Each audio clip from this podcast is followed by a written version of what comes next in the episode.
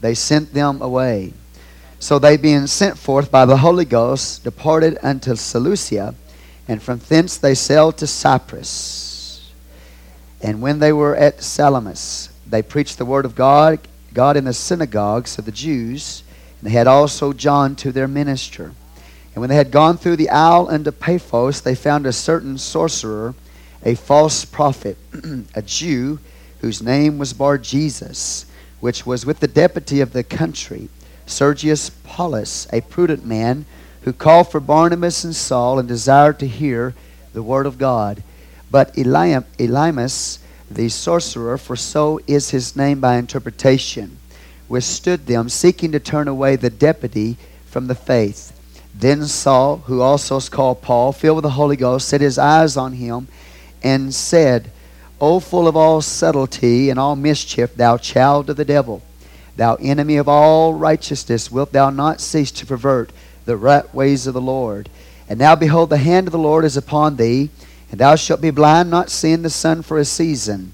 And immediately there fell on him a mist and a darkness, and he went about seeking some to deal him or to lead him by the hand.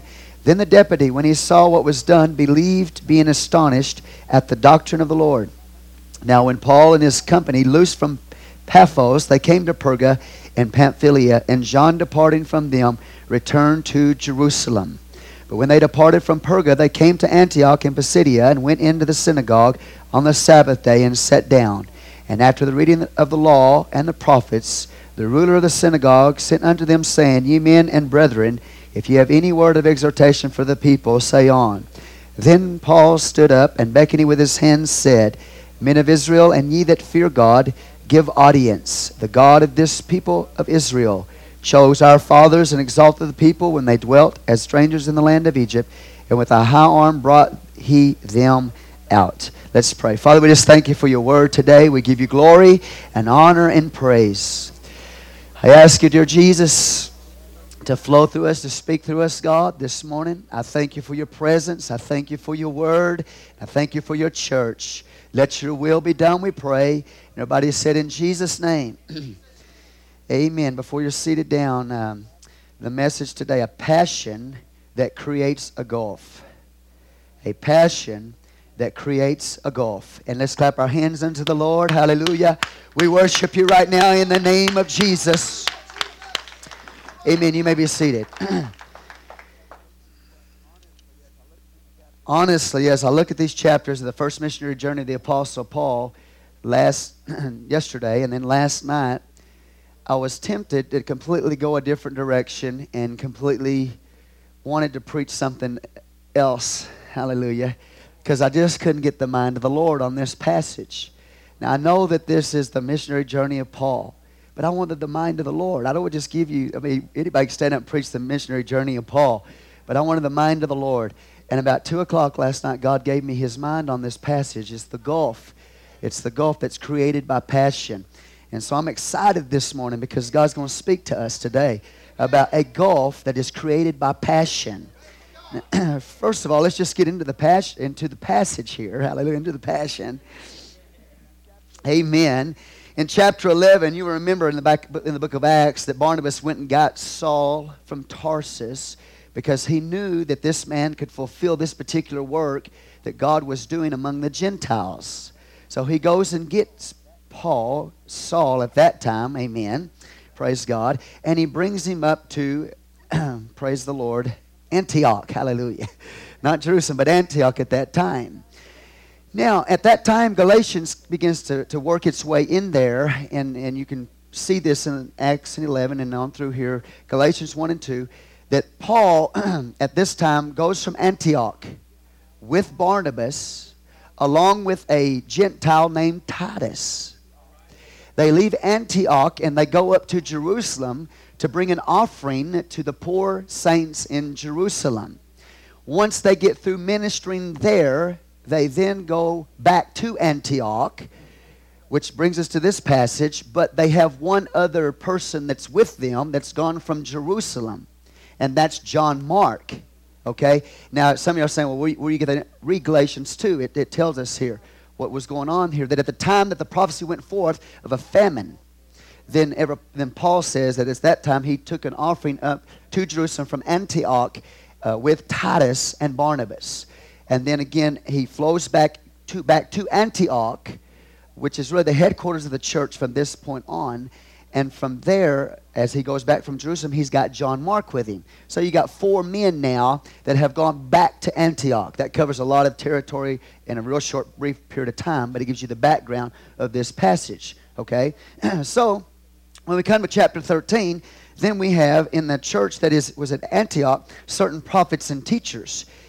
We've got uh, different men that are listed here. Number one, we've got Barnabas and Simeon that was called Niger. This could have been the man that carried the cross for Jesus Christ up Golgotha's hill. Amen. Uh, Lucius of Cyrene and Manan, this which would have been brought up with Herod. He was the foster brother of Herod, the tetrarch, and Saul. So we've got various men here who are prophets and teachers that are there in Antioch.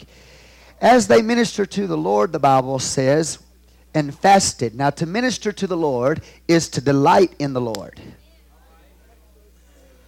Is to come into his presence and delight in the Lord. And really to delight in the Lord is to delight, delight in what he delights in, which is himself. So when you come in the presence of the Lord and you delight in the Lord, you're really delighting in what he delights in, and that's himself. And that's what true worship is. And the word minister there goes back to the tabernacle of David, where they ministered to the Lord twenty-four hours a day. That put me under conviction. twenty-four hours a day, seven days a week, they ministered to the Lord, or they delighted in the Lord. They delighted in what he delighted in, that is it himself. They worshiped him, ministered to him. It also means to equip a ship. So, you know, just to kind of show you where, where I am in my studies at times, I wanted to preach on the passion of sailing. And then I wanted to preach on the passion of parting. And then I wanted to preach on the passion of separation. And then I, I finally got the mind of God, and it's the passion that creates a great gulf. Hallelujah. But I had it all going here, man, because the ministry means to equip the ship, you know. And then John's, it says John ministered to them, uh, to uh, Paul and Barnabas. John, John ministered. He was a rower in a ship. So I really had it going, man. I had it working, you know. And I could have preached it that way, but God had a different direction. But the point is that they were ministering unto God with prayer and fasting. Hallelujah. When you pray and you worship the Lord, you are ministering to him. See, I didn't come here today. See, a lot of people go to church to be ministered to. And that's okay. That's part of it. God wants to minister to you. But I don't, when I go to church, I don't just go to church to get something. I go to church to give something. I don't go to church just to get ministered to, but I, I go to church to minister to the Lord. Hallelujah. And to minister to the Lord and to minister to you. So I've come here to give something today, not just to get something today. And but when you give something, you're always going to get something in the kingdom of God. It's impossible for you to give something to the kingdom of God without getting something. But I came here to minister to the Lord, not just to get something from the Lord. And so they ministered to the Lord with prayer and fasting. Now, let's talk about this. When you minister to God and you pray and you fast, fasting is not for God. You don't do it because you're trying to get points with God. In fact, you don't even do it so that God will talk. You don't fast to get God to talk. God's been talking the whole time. The problem is we're not hearing. So fasting, come on, are you with me here? It's not for God or to get God to talk to you or just so you can be miserable. Some people have this ideal about Christianity that the more miserable you are, the more you are pleasing God. But God just loves me, just love to see me like a worm squirming all the time. And if I just walk around and I just be miserable all the time, I've got God's favor. So fasting is not, you know, when you start fasting, boy, you think, boy, I'm going to be miserable. Why God want me to be miserable, hungry, suffering, you know? It's not about being miserable. You got it? So it's not for God. It's not to get God to talk to you. It's not because he wants you to be miserable. It's so that you can get yourself out of the way. So that you can hear that God that's been talking the whole time, who never stopped talking. But why you can't hear him is you've got flesh in the way that has to be get taken out of the way so you can hear God. And what are you hearing? His plan, his purpose. That's why you fast, so you can hear the God that's been talking to you the whole time. Hallelujah. Isn't God good? So they, they are ministering to the Lord this way. And then in the midst of this, the Spirit of God, the Holy Ghost says, separate. Create a gulf here. Separate Paul and Barnabas. What for? For the ministry which I've called them to. Now watch this. This is an ordination service that's taking place here. You look there, look with me, please. In verse four, so, well, verse three. And when they had fasted, prayed, and laid, whoops, I'm backing up here, I'm sorry. As they ministered unto the Lord and fasted, the Holy Ghost said, separate me, Barnabas and Saul, for the work whereunto I have called them.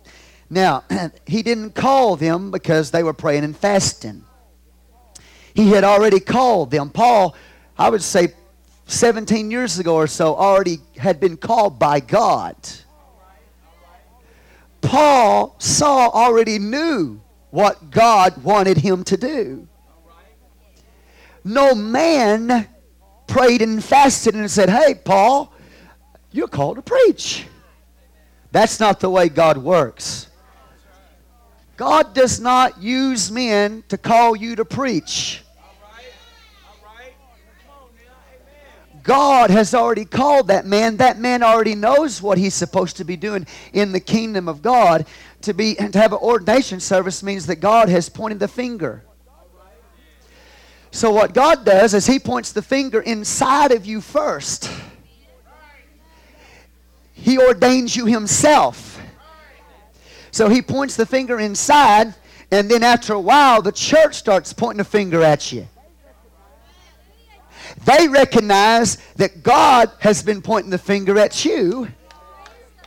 You see what I'm saying? But they don't call you into that. They don't get your mail first. God doesn't send uh, their mail to you. He sends your mail to you. And then the church says, hey, you got some mail in the box. And I've come across that, you know, when I was pastoring, especially over there in Brazos. I had this woman coming to me, wanted to tell me how to run the church. I looked her right in the eyeballs. Hallelujah. I said, let me tell you something. I said, God didn't send you to give me anything, because God doesn't send my mail to your box. He sends my mail to my box. Now, if what you're saying is true, I'll get a witness in my spirit that that's from God.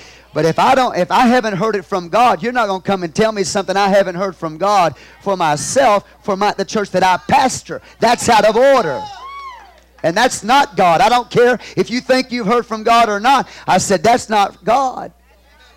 So get your witchcraft self out of here.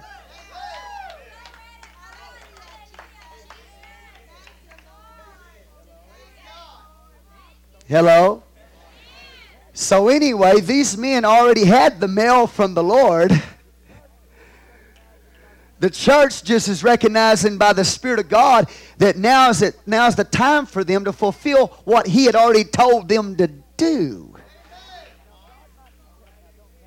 Now, God might be telling, now don't take me wrong here. I'm just, you know, God might be telling you something to do, but he's if he's if it's really God, then there's going to be somebody that's going to be pointing at the finger, pointing outside of you, that's pointing the finger at you and saying, yeah, that is God. Ooh, hello, somebody. There's a lot of people who say, I'm called to preach. Hallelujah. But the church never pointed a finger at him. Which kind of makes me wonder if they were really were called to preach. Do you understand what I'm saying here? Because you'll have both of it going on. You'll have the inward call to the person first, and then at some point, somebody's going to follow them. At some point, somebody's going to point the finger at them and go after them. Let me tell you something. If nobody's following me in, in the ministry that God's called me to, He hadn't called me to a ministry. I don't care how much zeal I got. You know, I want to serve God, so I'm going to preach somewhere. I don't care how much zeal I got. If nobody is following the ministry I've been called to, then I probably haven't been called to that ministry. Because if I've been truly called by God into a certain area of work in the kingdom, then there's going to be some people that are going to be pointing the finger at me and saying, hey, yeah, let's go. I got to, I got to get in contact with him, man. Nobody's following you, then you're probably not called to do that. Give God praise.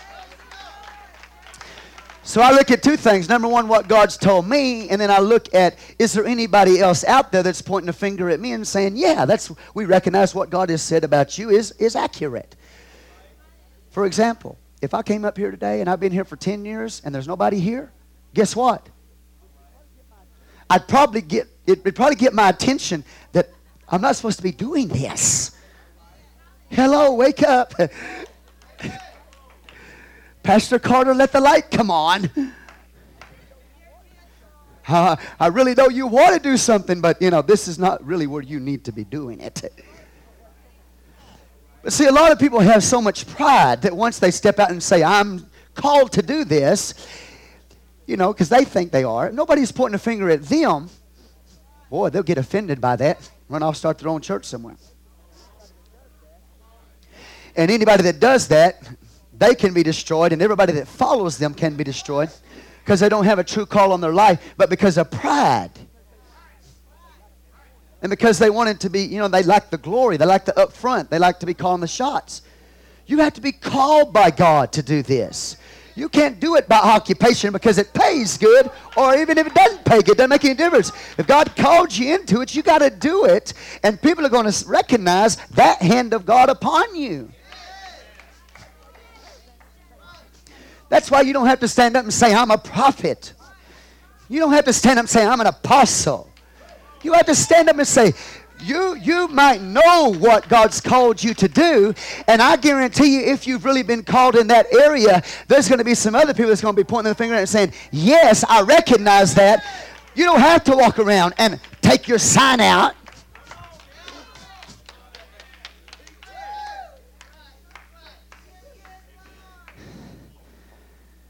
Ooh, this is good, isn't it?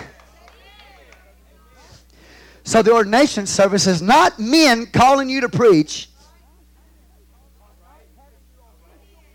or not having your official papers.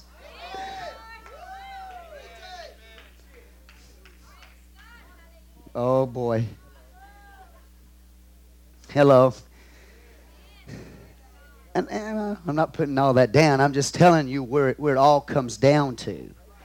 You want papers, official papers. I better get on. I got a long ways to go here.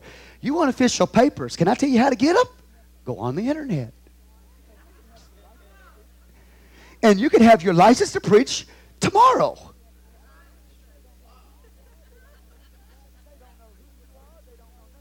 They don't know who you are. They don't know nothing about you. But if you'll pay your twenty dollars fee, you can have your credentials tomorrow. I don't care who you are. Everybody in here, go to the internet.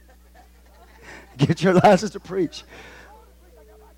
Pastor, look, I'm called to preach. I got my credentials. Woo! Praise the Lord. God hadn't been talking to me about your calling. I'm sorry. I'm not saying that you're not, but He hadn't been talking to me. That's all I know. Hallelujah. So first and foremost, God's going to point the finger at you, and then somebody else is going to point the finger at you too, outside of God. I better get off of that one. I feel the heat rising in here.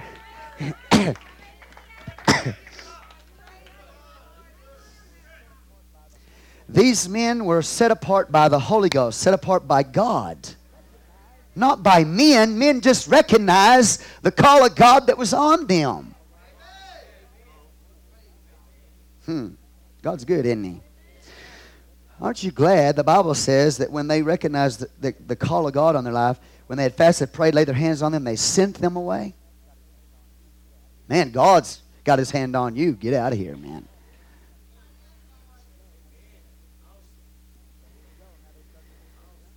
So here we go. Now they start their missionary journey. Now, who, who all is in this thing? Well, we've got Paul. We've got Barnabas. But we got another young man named John Mark. Don't get mad at me so quick.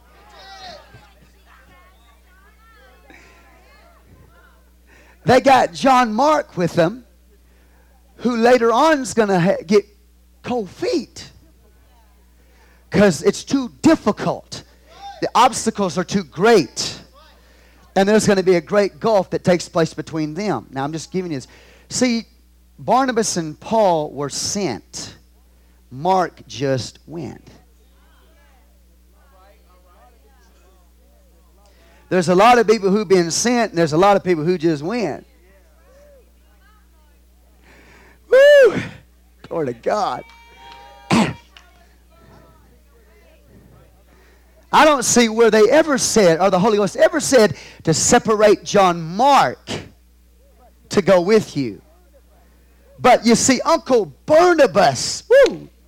Hey, Uncle Barnabas, can I go back to Antioch with you? Yeah. Hey, Uncle Barnabas, can I go on this missionary trip with you? I like riding in boats. I like flying in planes. Ooh, I like just the thought of going in the foreign field and being called a missionary. Can I go? I'll row the boat for you. I'll be your minister. I'll be your slave if you just let me go. And Uncle Barnabas said, he, he you know, he's got a little pull there with, with Paul now.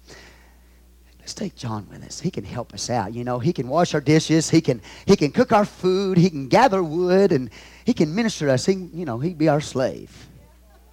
I'm, that's what the word means. And so Paul and Barnabas agree, well, we'll let John Mark go along. Well, he went along for a while until it got rough. And there was a separation from the men and the boys.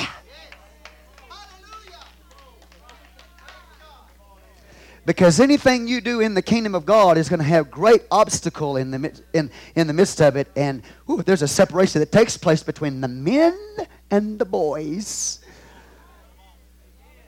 And I don't want to be a boy. But anyway, we'll get to John Mark in a little bit. Okay? Y'all okay out there? Hallelujah.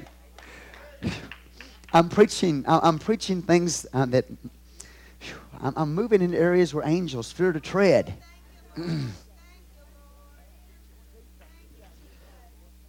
want to tell you something. You get out and do, in the, do the work of God in the kingdom of God. I don't care how powerful, how macho you were in the world. The things, the things of this world can make you a midget. You can become a boy overnight when you thought you were a powerful man in the world. I know what I'm talking about. Y'all okay? You know what I'm talking about too, don't you? Man, you had it going. You in the world, didn't you? Strong, yeah. You got in the kingdom of God, started serving God, and it got difficult. And you felt like quitting. That's when... My, my, my wife often says this. She says, you know, a lot of people don't realize they're running with the big boys now. I'm not trying to be arrogant. I'm just, how could I do it? Just, it would just stand here... My wife said, they're running with the big boys now.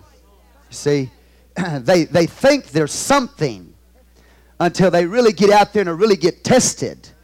And when you really start running with the big boys, then you understand how much of a little boy you are sometimes.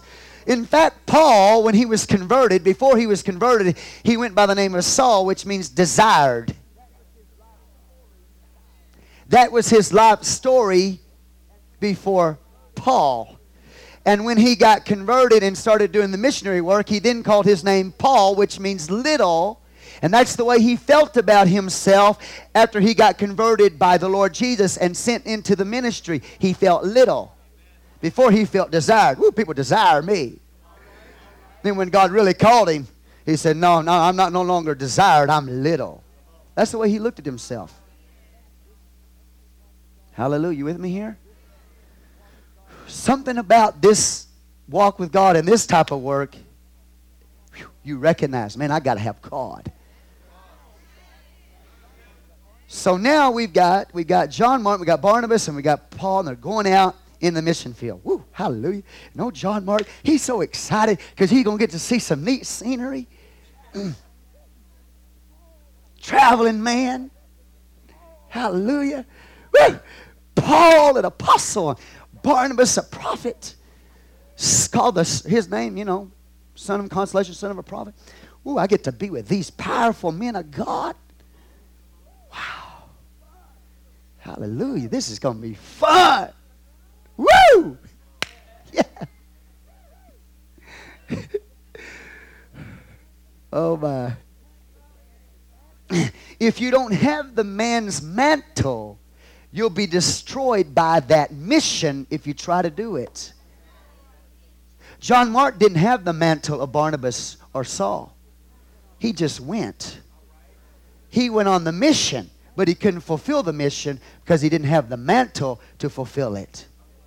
He didn't have the training. He didn't have the the the, the iron in his blood that it was going to take to make it in that battle. He wasn't prepared for what he was about to face. But see, I can't get off of this. But see, we we we love to look at ourselves uh, and we love to write big checks. Our ego will write big checks that our consecration cannot pay. You better be, we need to, all of us need to be careful about letting our ego write big checks that our consecration can't pay. John's ego wrote a big check that his consecration couldn't pay. Because he was going to come up with some, against some stuff, stuff was going to come against him. He didn't realize what he was about to face. Do you understand what I'm saying? But we're all like that at times. We think, boy, yeah, I can handle that. Write a big old check there. And then, boom, fall flat on our face.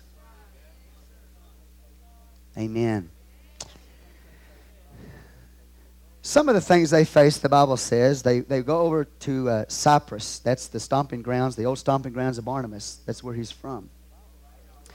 So they first go over there, and the Bible says, uh, and when they were at Salamis, they preached the word of God in the synagogues of the Jews, and they had also John to their minister. When they had gone through the island of Paphos, so they go to, from Salamis here in that same island over to Paphos, they found a certain sorcerer, a false prophet, a Jew, whose name was Bar Jesus. Now, over there in Paphos there, is that right? Paphos? Did I get that right? Paphos. Yeah, Paphos. Thank you. This is really a Roman uh, proconsul area. This is where the government is established by Rome. This place is, I'm going to give you some background here, all right? Will you help me instead of just looking at me? Hallelujah. Woo! That's why sometimes I just, I feel like just say, hey, you know what? Why don't you come up here and preach this morning? Instead of just, you know, looking me up and down. Yeah, not doing very good. Doing real good. You come on up here. But anyway, I'm then. But they go over to Cyprus, and, you know, this is a place that is well known for Venus worship. Paganism is rampant there. They've got, they've got a very immoral situation. Lust is rampant in Cyprus. In fact, you know, Venus is believed to have come up from the foaming sea. Okay? And over there in Cyprus, uh, they had a, a black rock that they call Venus. It wasn't until later in the when the Greek mind made Venus this very, very beautiful woman. Here, she was just a black rock. And everybody in Cyprus had to go to this certain location. Everybody, every woman in Cyprus at some point had to go and be a prostitute in her temple. Every woman. And so the immorality was extreme there, but so it is here in America. Temple prostitutes. is what they had to become. And now Paul goes over to the proconsul there where Rome's government is seated there. And about a man by the name of Sergius Paulus is sitting there. And he's set there in authority by the Roman government. And he's a man of great intellect. He's a very capable man. He's a governor in that part of the world.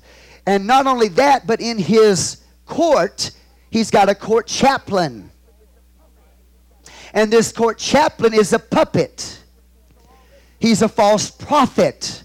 So already we've got a great gulf fixed here, because we've got true prophets of God, and then we've got false prophets of God that are laid out in this scripture.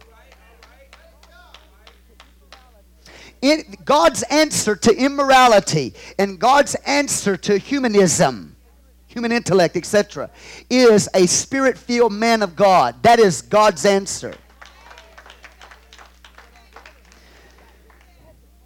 But on the other hand, we got this pulpit preacher. I like to call them pulpiteers. They are professional preachers. They're there by occupation. His name is Bar Jesus, which means son of Jesus. His real name by interpretation is Elymas, Elymas, which means the enlightened one. So he claims to be a son of Jesus, and he claims to be enlightened. It could be that he took this name upon himself because he heard about Jesus in Jerusalem, about all the miracles that he did. And so he nicknames himself, or he calls himself, I'm a son of Jesus. I can do the same type of miracles here. I am the enlightened one. But he is a false prophet.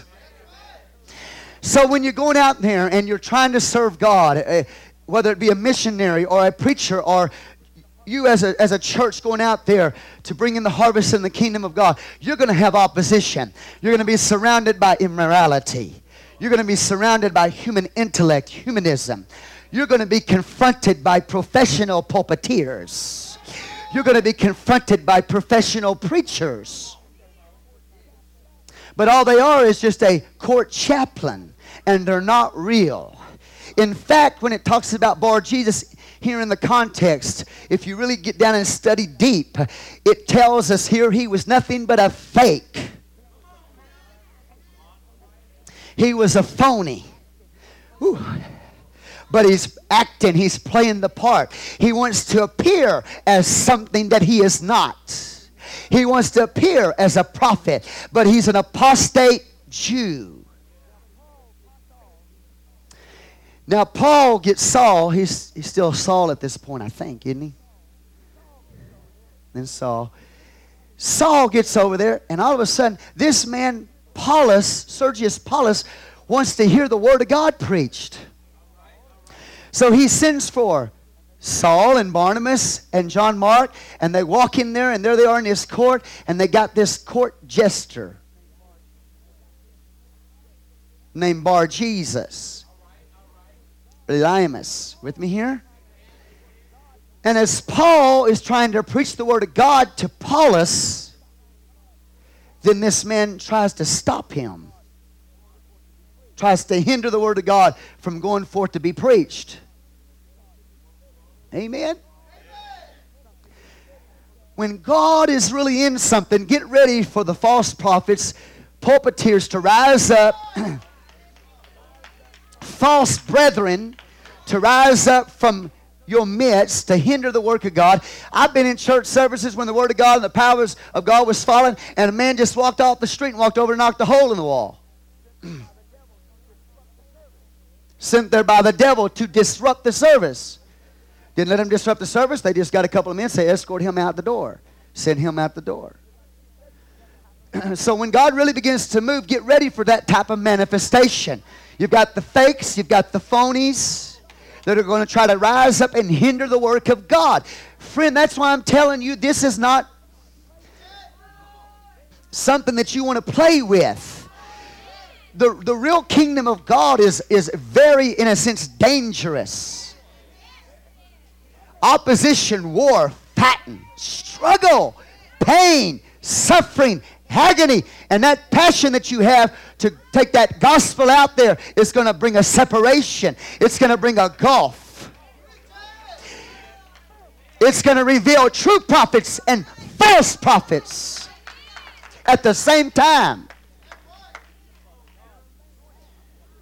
So the true prophet of God, anointing, I'm talking about Paul, as he's preaching and teaching the word of God, the anointing is upon him. This man recognizes, this, this man's for real. He's a real prophet. I've been walking around here claiming I was, but I don't have it. I'm an apostate Jew. And so what he tried to do, he tried to stop because he don't want to lose his influence. He don't want to lose his title. He don't want to lose his position. So he's got to shut this true prophet down because he's losing everything that he's faked and connived and manipulated. And he's risen to the top by his own manipulation and his own, with me here, fakery. Playing the part. Oh, God's good. But in the midst of that, the truth stands up. Give God some praise. See, I want you to know today that if you're really true, truly called to God, God will confirm that. If you're not truly confirmed by, uh, truly called by God, then God will expose that. Hello, somebody. See, he's in the confirmation business, business, but he's also in the exposing or uncovering business.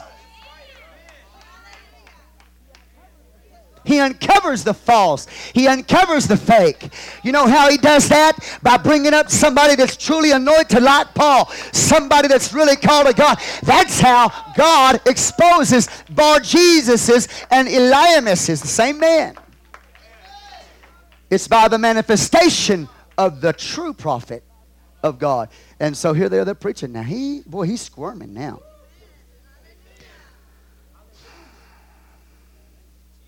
And what does Paul do? If we're not careful, we'll do the same thing that Paul did. I mean, no, well, no, if we're not careful. No, if, we, if we're not careful, we'll do just the opposite of what Paul did. Excuse me. if we're if we're not careful, if we're not careful, we will not do what Paul did. What happened was this. You know what? If it had been us, we might have walked up there and say, "Hey, Bar Jesus, son of Jesus, I like your name, man. That's a good name. By the way, I'm preaching about Jesus. Hallelujah. Can I be your friend?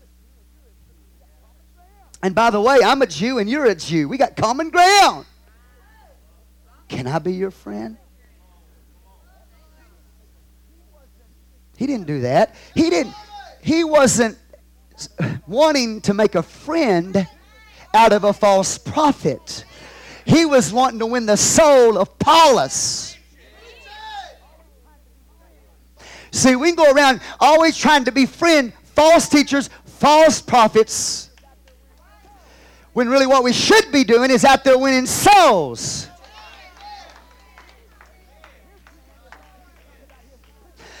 This man is only concerned about his position. He's only concerned about his name. He's only concerned about his income. He doesn't care about Paulus. He doesn't care about his soul. He's an apostate Jew. This man should have known that Jesus was the Messiah. This man, instead of being a false prophet, should have been the first one to preach to him Christ. But all he's concerned about is his position and his income and his name. Paul is a true prophet. He's a soul winner.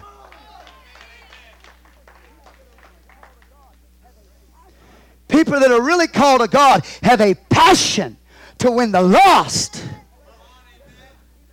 A passion that's even greater than their, even their desire to have a certain title. I just want to see souls brought in the kingdom. Professional pulpiteers, though, they're there for a totally different reason. Are you with me here? So there's a great separation here, a great gulf fix. And Paul doesn't try to befriend this man, because that's not what his call is about. His call is about winning souls. His call is about establishing the kingdom of God. His call is about heaven and hell separated by a great gulf. And somehow I've got to get people from out of hell into heaven. That's my call. See, he didn't fall into the trap of being sentimental or being psychological or being philosophical. He went there because he knew that hell was real and heaven was real. And I've got to get Paul out of hell. And then I've got a man over here who's resisting me. He's a tool of the devil. He's standing up to resist me as I preach the word of God. He is from hell. I'm from heaven. And there's a great separation. There is a great gap. There's a great gulf fixed. So that I'm trying to get Paul out of hell into heaven. He's trying to keep Paul in hell. Woo! And so, instead of trying to, you know, he didn't read that book, How to Win Friends and Influence Enemies. I could tell you how I know, because had he read this book, he wouldn't have did what he did. If he was just in this to be a man pleaser, hallelujah. Here's what he does. Let's see what he does. We got a man who's resisting him under the power of darkness. The scripture says this. He looks at him, filled with the Holy Ghost. Filled with the Holy Ghost. And said, he set his eyes on him. I mean, he locked eyeballs, eyeballs to eyeballs. He looked at that man right in the eyeballs. He saw that spirit that was operating in him. I heard one preacher stand up and say, we're not supposed to even hate the devil. We're supposed to love everybody. We're not supposed to hate the devil. You got off into some psychology, honey.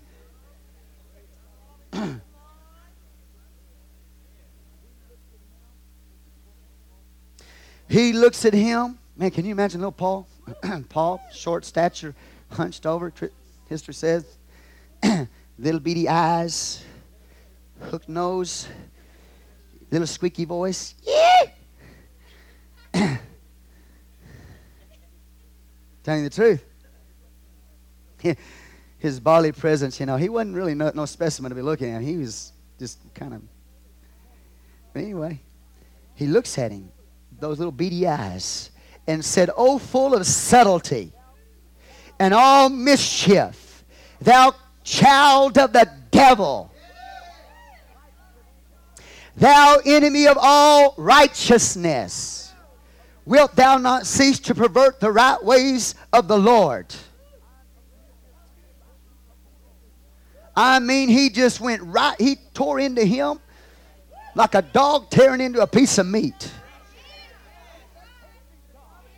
A lot of people today in the church, oh, that's, that can't be God. You wouldn't know God, you met him in Walmart.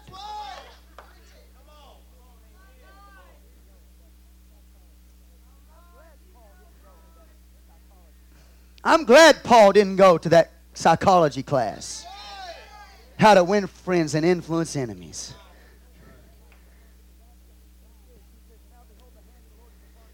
Here's what he says. He says, "Now behold, the hand of the Lord is upon thee, and thou shalt be blind, not seeing the sun for a season." Now you got to get this. Paul better be right, because he's standing right in the midst of a man by the name of Sergius Paulus here that he's trying to win to God. He's, there's a false prophet from the devil standing up to resist Paul as he's preaching. And now this man, Paul lays into him. Paul's going, uh, Paulus, Sergius, what's going on here? I thought you was a true prophet. Bar Jesus, you're not a true prophet. You're a child of the devil, full of all subtlety.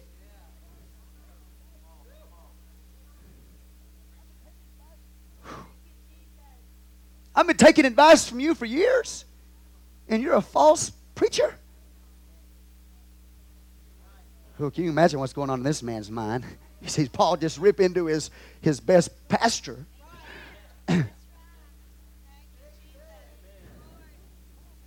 And then Paul looks at him and said, "You're going to be blind, not seeing the sun for a season." Paul, you better be hearing from God.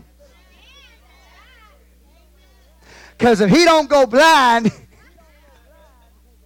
You better pack your bags and get out of Cyprus. You better know it's God when you open your mouth.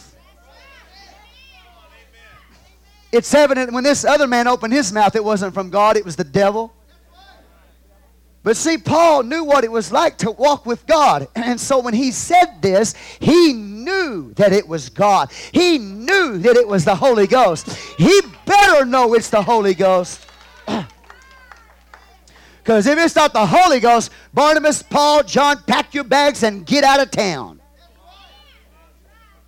When you say something that it, you know, hey, you're going to be blind, they better go blind.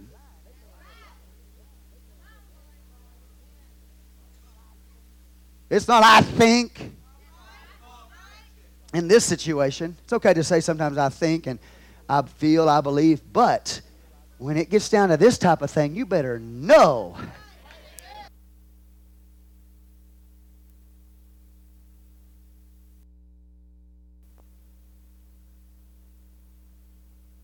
Head out by the hand. He's groping in darkness. Are y'all okay out there? Amen. Amen. That's powerful. This is a miracle in reverse. Man, Jesus walked out. He opened blind eyes. But now he blinds this guy. Miracle in reverse. A miracle in the negative. A lot of people don't realize that God can do miracles in the negative. He can do a miracle in reverse. See, I want to just warn all of us here today. You better be careful about who talks to you and who you listen to. Because they could be professional preachers and pulpiteers, and they might try to warn you against true men of God. And you better be careful that you don't listen to them, because you could be destroyed by them. Hello, somebody. It's not a game. So this man's let out. Man, he's blind, boy. Now, I, I, we hadn't had any of that happening in here. Amen. But it doesn't mean that we won't. Ooh.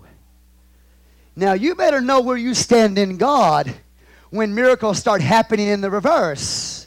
Because if you're not careful, you're going to side with the devil. I can't believe that's God. I can't believe God would blind a man like that. And you side with the devil.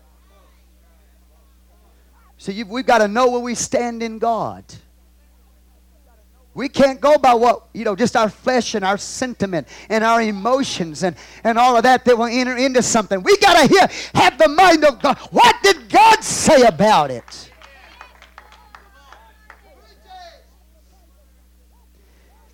And if you're wrong, you have to apologize. If you're not wrong and you know it's God, you got to stand your ground. God's good. Hallelujah. At that time, old John Mark, man, he's freaking out.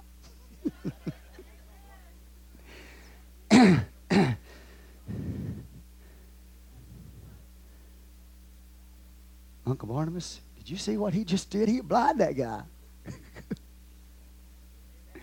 Did you hear what that dude just, you hear what Paul just said? Called him a child of the devil. Called him filled with all subtlety. Did you hear that?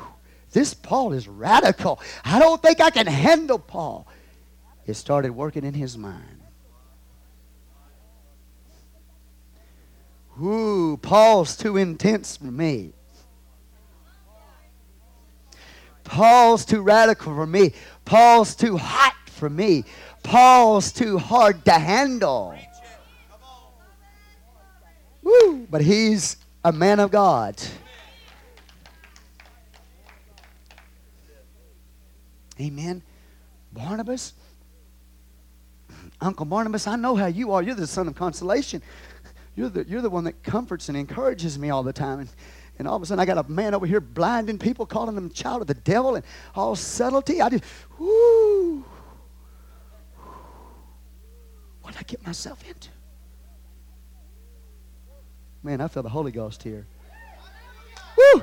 Huh, man, I didn't know that. I didn't know he was like that. God, if I didn't know he's like that, I'd never join his church.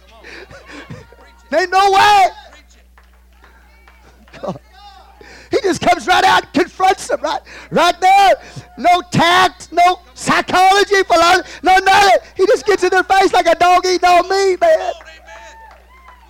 Boy, if I'd known that, I know this might be a little bit harder than I want to be part of, man. Woo! Pulled up his suspenders.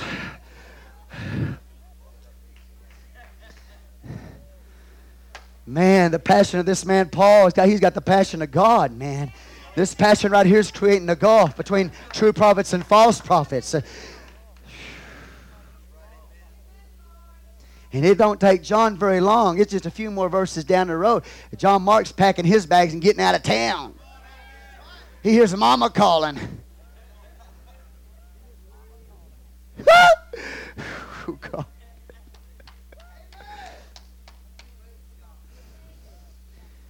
I didn't know it was going to be like this. I already had plans. The Antioch newspaper was going to go forth. John Mark with Paul and Barnabas. John Mark's really been used by God since he left with those two, that apostle and prophet. Woo!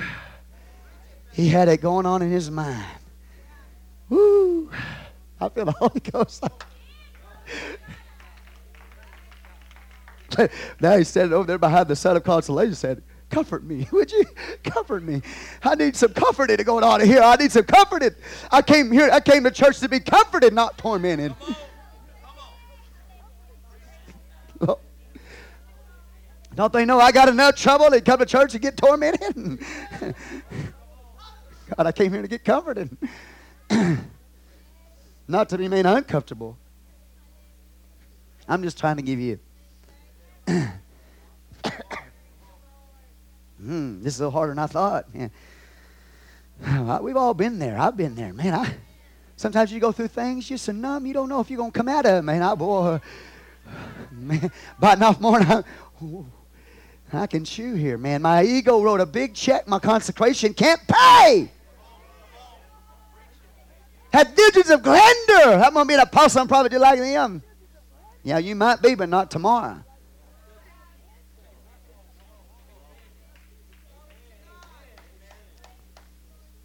Mm. Then the deputy, when he saw what was done, believed, being astonished at the doctrine of the Lord. The word astonished there literally went, means he went out of his mind. He went completely. It literally means that like if somebody went and popped him right in the mouth.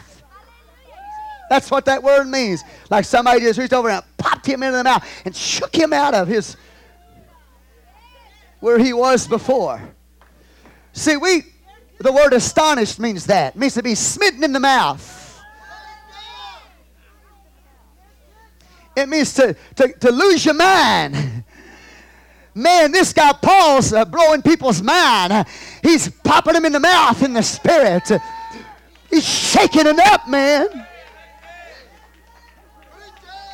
Got one man blind walking out of church. Got another man that popped him in the mouth with his preaching. See, we need that kind of preaching. We need preaching that separates, that brings a gulf into things. The truth is revealed and the false is exposed. And people are shaken out of their complacency into a place of passion for God.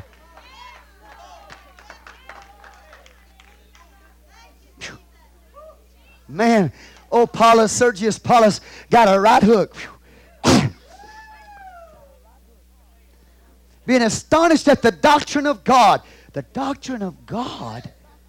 He associated this blind man with God's teaching and God's ways. See, before he just heard a man preaching. He just heard a man giving a word. And then when this happened, he sees this man walk out. Miracle takes place there in reverse. Ooh, he, now he, he got his attention now.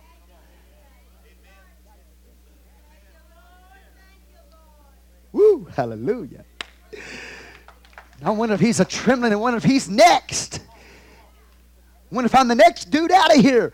I saw, I saw them get that other guy by, and you're not that man, get that other man by the hand, lead him out. He didn't even know where he was.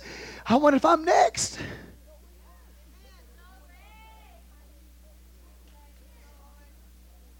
I want to tell you something. The church that we play like. When I read this New Testament apostolic church in the book of Acts,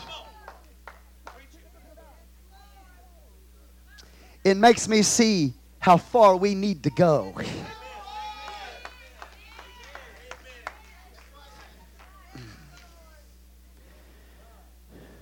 I was said, now Paul and his company loose from Paphos, they came.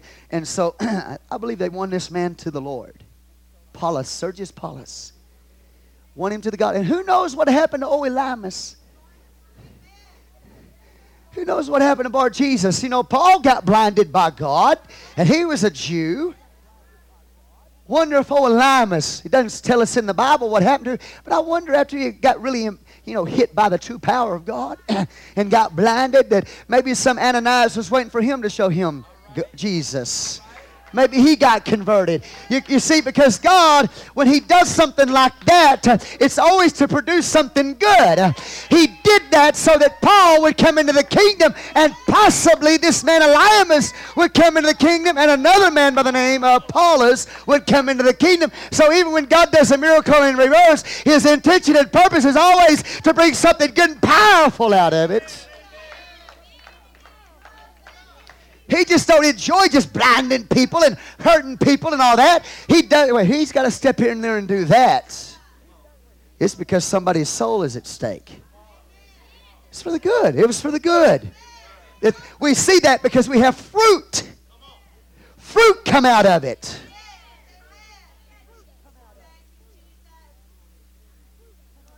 Is this helping anybody?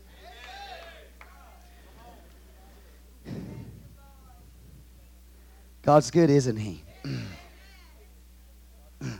You can't let the enemy just sit there and just keep resisting the word and trying to shut down the word and try to shut down the move of God in a service. You just can't sit there and let that happen. You got to let God get a hold of you. You got to deal with that. You can't let that keep going on in the house, man. You got to have enough passion. If it's got, if it's got to bring a separation, if it's got to bring a gulf, I'm not anywhere close to being what Paul was.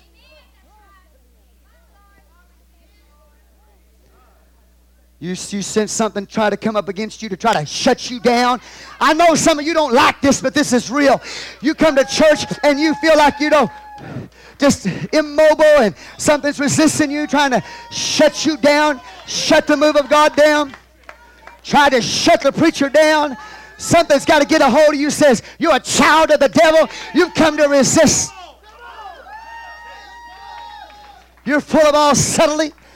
You got to stand up. You got to take authority over that kind of stuff. But when, when that authority rises up there and that's done, then there's going to be fruit. And God comes in that place. And the glory of God comes there.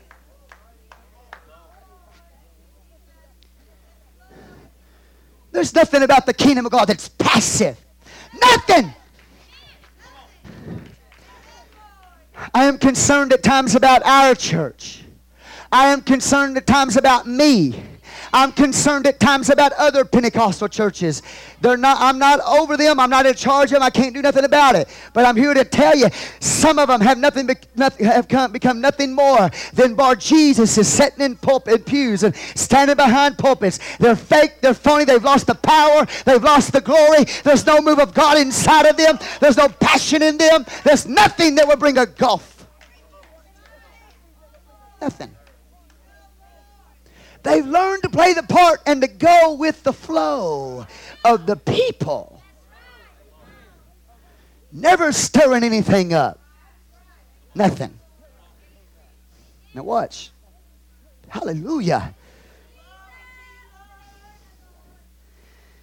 The Bible says this. Now when Paul and his company loosed from Paphos, they came to Perga in Pamphylia, and John, departing from them, returned to Jerusalem. That's all he had to see. That's all of Paul that he wanted. That's all of missionary trips that he wanted. He don't want any more of that. Whew. I didn't know it was going to be like this, un- Uncle Barney.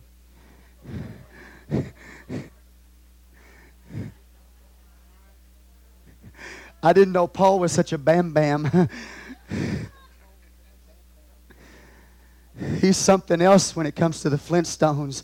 He takes his bam-bam club and busts the rocks up, man. Woo, Barney, I'm out of here.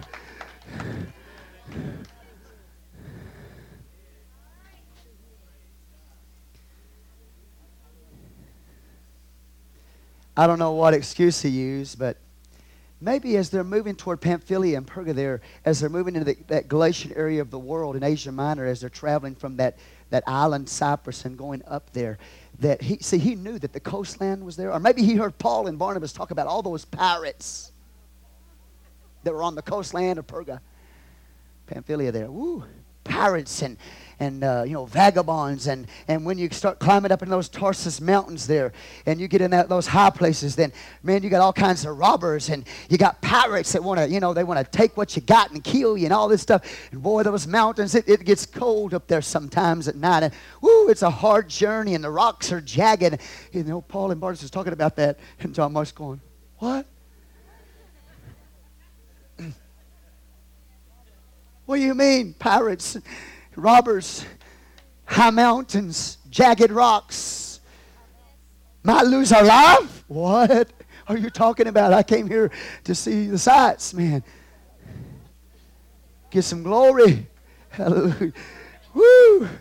This job's not as glamorous as I thought. Here's some, maybe he hears him talking about all of that. He already saw how radical Paul was. Maybe Paul fasted almost, you know, five, six days a week. Hallelujah. I don't want nothing to do with that man. That man fasts too much. He's always calling us on a fast.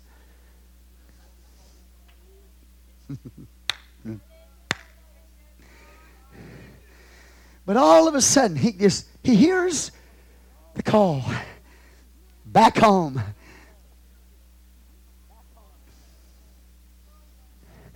Uh... Barnabas, Uncle Barnabas, uh, my, you know, Mom's not doing too well back home. I, I feel in the Holy Ghost that I better get back home quickly because Mama's not doing too good. I, I hear that. They need me back there. Ah! I hear the call. No, you're a boy who went and was not sent, and it has nothing to do with age. I don't want to be that. I don't want to be a went that wasn't sent.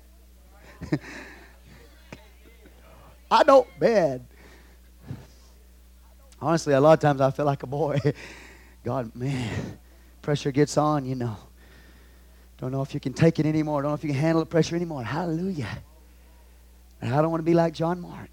I don't want to quit. But see, there's always some excuse that's going to come to you. I know I'm just teaching you, so I'm boring you half to tears. Y'all come tonight. I got a preacher lined up that'll rock the house. They'll rock the house. You come hear him preach. You don't like me, you come hear him preach. Hallelujah. There's always, though, some excuse that anybody could come up with and say, hey, you know what? I feel like I need to go here. I feel a call. I feel like, oh, your mama needs me. Um, yeah, daddy needs me over there. And I'm, I know I'm, you know, I was born for that. And yeah, what is it? No, what it's really all about is you can't handle the, the pressure and the heat that is associated with the kingdom of God and the work of God. Really, you don't want to admit it, but you're a boy.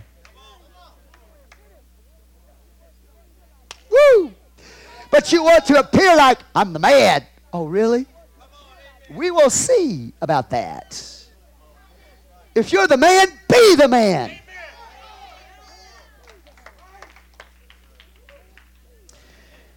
John Mark, man, as soon as they get to shore, he catches a boat back to Odessa, Texas.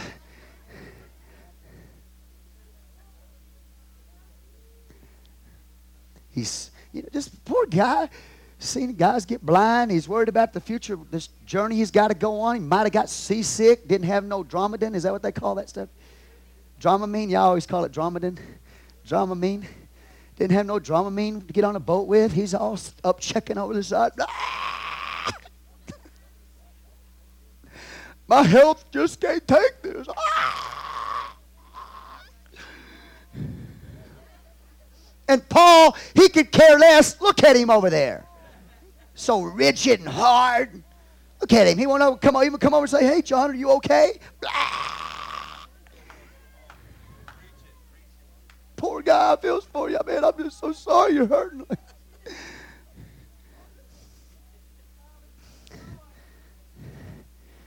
Paul looking at him. I'm just, you know, I'm just preaching here. Weak. Weak. Weak. Weak. Wimp. Sissy. Boy. God. But, but that's, you know, that's, that's that's just the passion that Paul has, you know.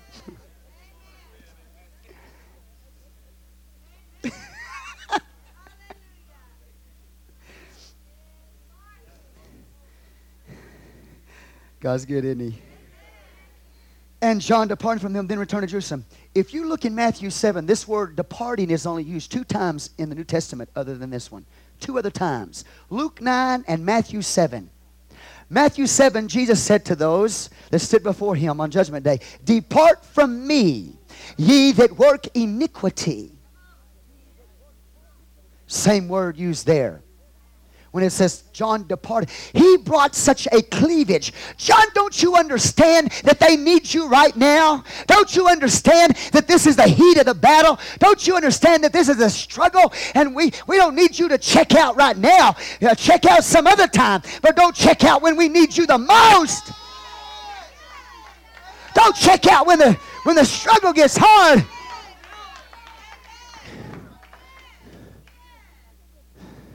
What's that old saying? When the t- when it's tough, the tough get go. When the going gets tough, the tough get going. John, I can hear him. John! When the tough gets going, the, what is it? Help me. When the going gets tough, tough gets going, John. And you're running off right now, and we need you the most right now. We, our church is going.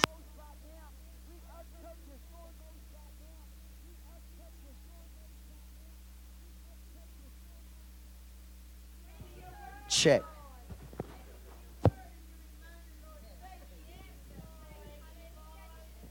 And you're running off and leaving us now, departing from us. It is such a strong word that is used there.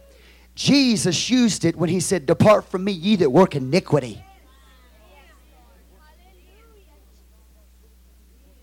That's the way John was looked at when he took off like he did and ran. He was looked at like looked at like somebody who was told, depart from me, ye that work iniquity. That's iniquity for you to run off and leave us, John, right now. It's iniquity. And Luke nine, the Bible talks about that the spirit had possessed this man, and he scarcely departed from him, or barely departed from that man. It's linked to the demonic, and it's linked to iniquity.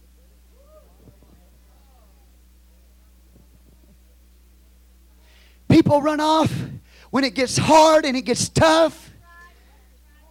Friend, that is great iniquity, and it's demonic. If God sends you out, that's different. I'm not talking about that. But if you go because you can't handle the pressure, because you can't handle the struggle, that is great iniquity, and it's great demonic activity.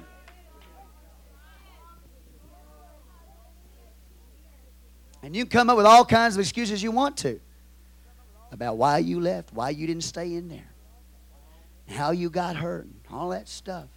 But I want to tell you something, man. That, in the eyes of God, for a person to depart, there was a great gulf that took place right there between Barnabas, Saul, and John Mark. So that later on, whenever Barnabas wants to take John Mark with them again, Paul says, absolutely not. Where's grace, Paul? Where's your love, Paul? Where's your mercy, Paul? Paul said, absolutely not. I can't trust him. I can't go into that type of war, that type of battle with untested, untried, unproven soldiers. Can't trust them. And later the Bible says that the disagreement was so great between Paul and Barnabas that Paul went with Silas and Barnabas went with somebody else. There was a great gulf fixed even between apostles.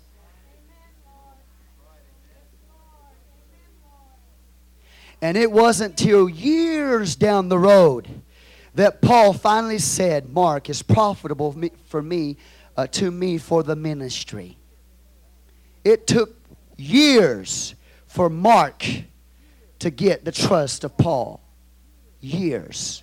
It's not automatic.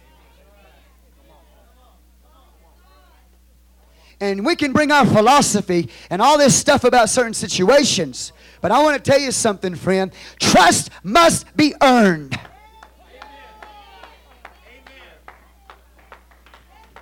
You would not think very highly of me if I run off and left you because the pressure was great. Or if I left you because you did something to me or said something to me that wasn't right. If that were the case, I'd have left ten years ago. At some point, people need to stop sucking their thumbs and understand that the kingdom of God is at stake, and you don't need to run home to mama every time you got a problem.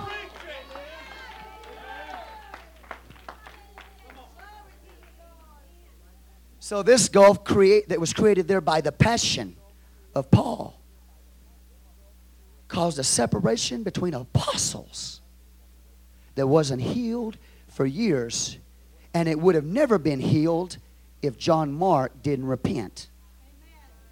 And if John Mark, are you with me here? And John Mark didn't get right with God.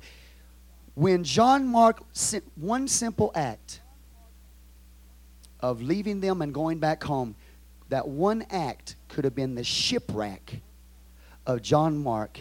His soul could have been lost. That one decision. If it had not been for Barnabas, his uncle, and the mercy of Peter, John Mark, his gospel is the sermons of Peter.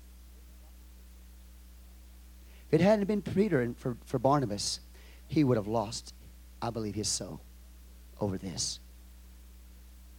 Over that? Just simply walking out on these two and going back home? Yes.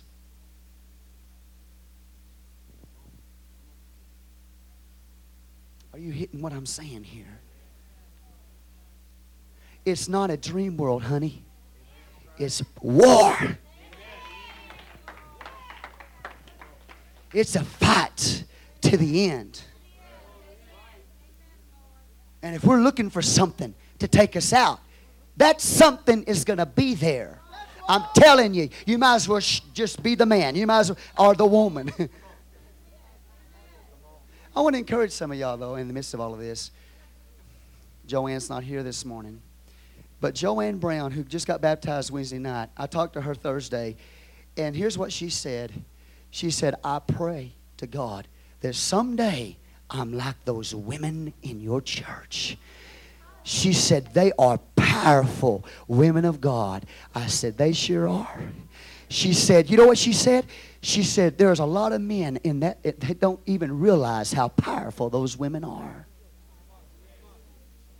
They don't even know what they got. I said, I know what's in the church I pastor, and they're powerful women. And I said, you will be. You don't understand. This woman's ministered in Canada. She's ministered in the U S She's not just some, you know, she's had the Holy Ghost for years.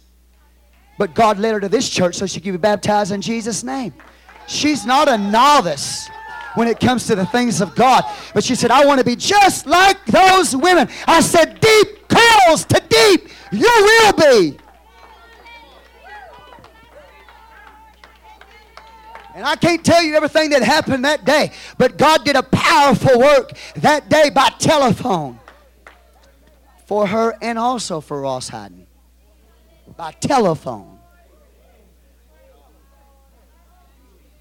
So be encouraged, hallelujah. I'm looking at the real thing. I'm not preaching down at you and telling you that you're a boy and you're, you know, you're weak and you're a whip and all of that. I'm just telling you that you'll be up against that kind of stuff. And you'll feel like throwing in the towel and giving up. But that's when the separation comes. Passion brings the gulf. Woo! God, hallelujah. Whew. Just helping anybody out there.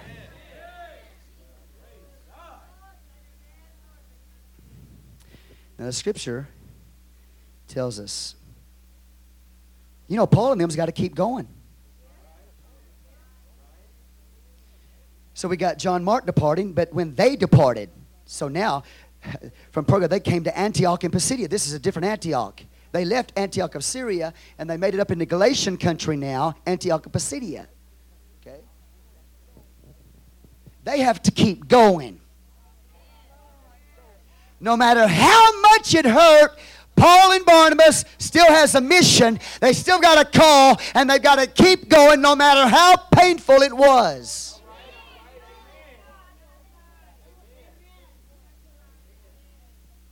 You can imagine the emotion that's there. But they got a job to do. They can't put their head in their between their legs or put their tw- tail between their legs and run. Don't like this guy preaching, do you? You do, you do. I know you do. You love it. You live for it. Give me more. Beat me up some more.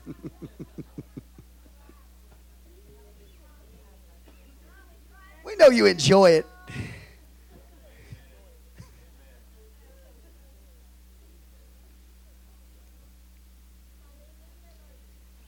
They've got to keep going. They came to Antioch and Pisidia and went into the synagogue of the Sabbath day and sat down. And so we got the man in the synagogue, and y'all know how the process goes. He'd stand in the synagogue, he'd read, you know, certain portions of the scripture. Hallelujah. Offer prayers for that particular day. And then go to the Mishnah and preach from the Mishnah on that particular passage. And now we got a rabbi named Paul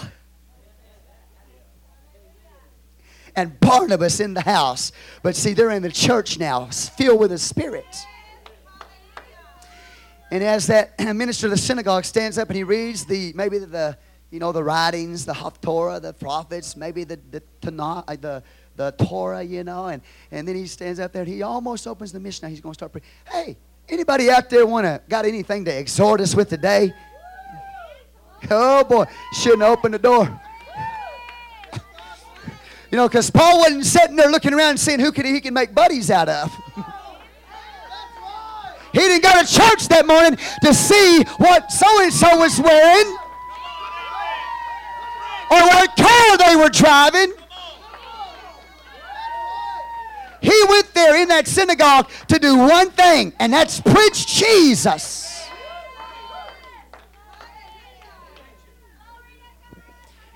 And so as the custom was, the Bible said he first preached to the Jews. To the Jew first and then the Greeks. And so in his audience there is Jewish men, Israelites. This gospel wasn't just for Gentiles. This gospel was for the Jew and the Gentile. Paul, who is a Jew, if he believed that the Jews were already saved, he would have never walked into that synagogue and preached to the Jews along with the God-fearers that were in that place. He didn't think they were saved already. God. He walks in there and he starts preaching to them.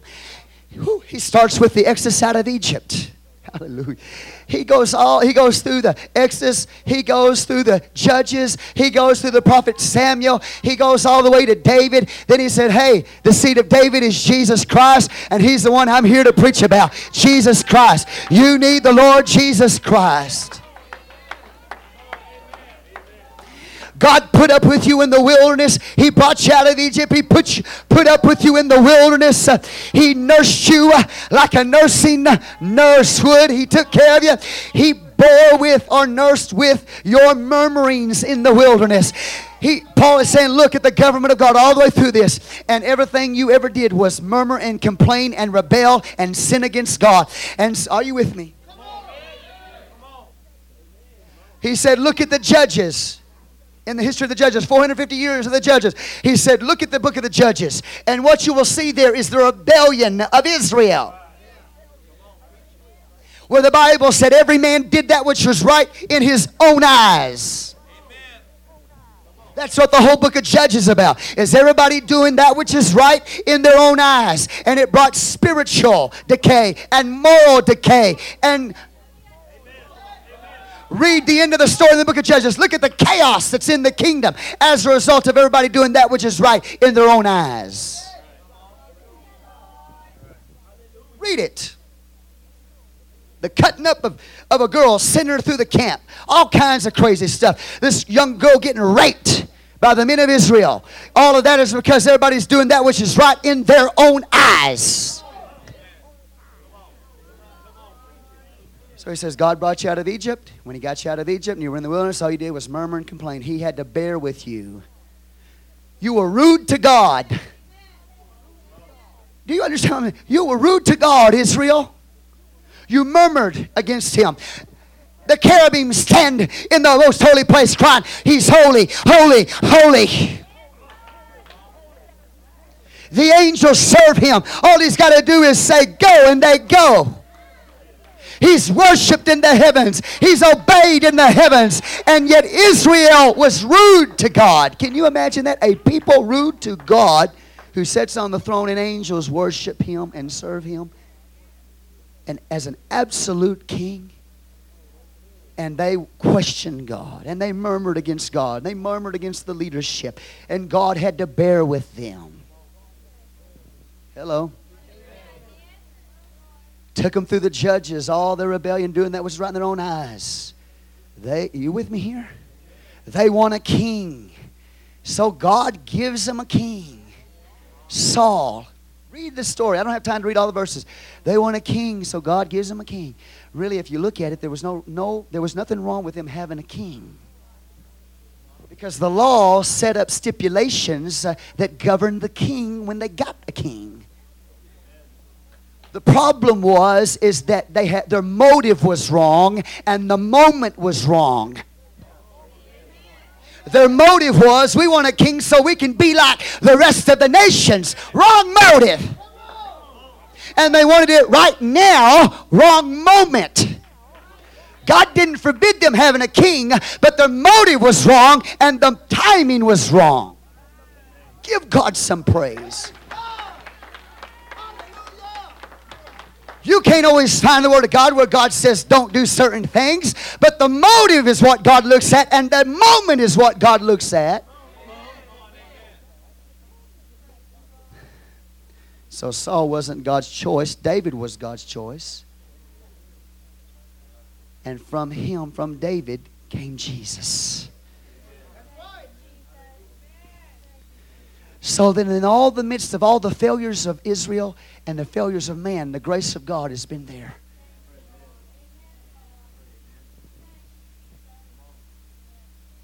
Are you with me? I think that's enough. Verse twenty-three. Now watch. This great gulf fixed. It's verse twenty-three. Of this man's seed hath God according to his promise raised unto Israel a Savior Jesus.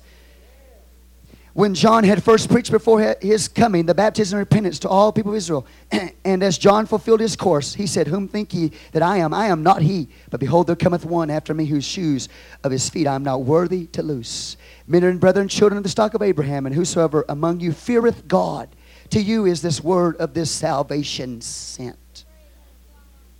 You need salvation. To the Jew first, to the Greek, then to the Greek. Jesus is the only way you can be saved. There is a great gulf fixed. So that the only way into this covenant is by the blood of Jesus. Go with me to Revelation. Lord, help me to finish this. Revelation two. Are y'all okay out there?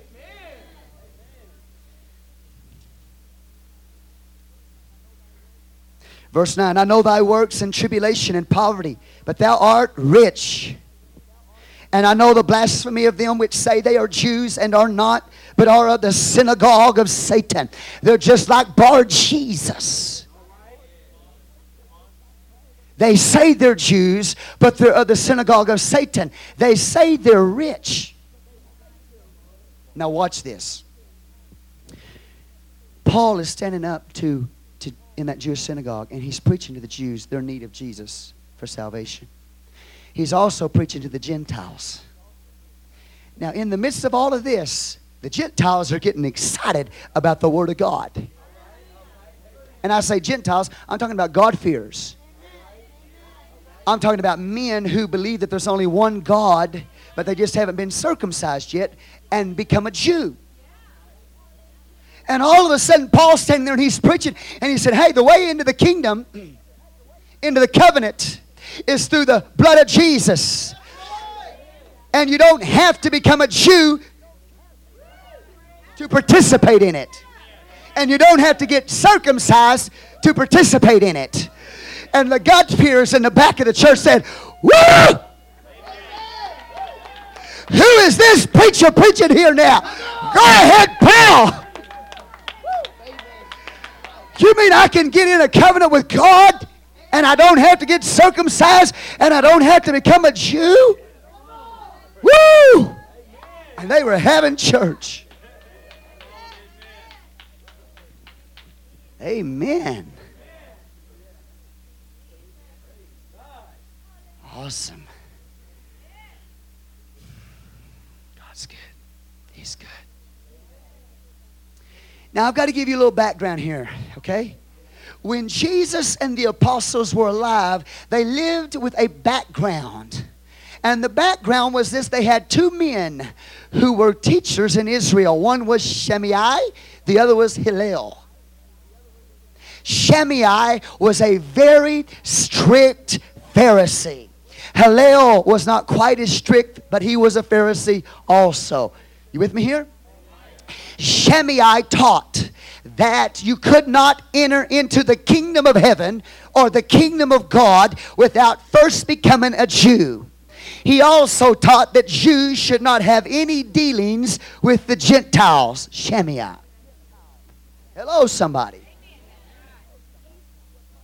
And James, the apostle of the church, who later became an apostle of the church, was probably from Shammai. And we'll get into that as we go along here. Most of the Pharisees, not all Pharisees were bad, is my point. There were Pharisees that came into the kingdom of God from both schools, Shammai and Hillel. Mostly, though, they came from Hillel, not Shammai. So the culture that day, Shammai said to the Gentiles, you cannot enter into the kingdom of God, you cannot enter into the kingdom of heaven without first becoming a Jew and getting circumcised. And then once you become a Jew, then you can get in the kingdom of God. That's what they taught. Hillel didn't believe that, though. They, he didn't believe that a Gentile had to become a Jew to enter into the kingdom of God. Nor did he believe that Jews should not have any dealings with Gentiles. So the majority of the, of the Pharisees that followed Christ came out of the school of Hillel. Very few came out of Shammai. You with me here? Now, the school of Shammai was called by the Pharisees who did not believe their teaching, the synagogue of Satan.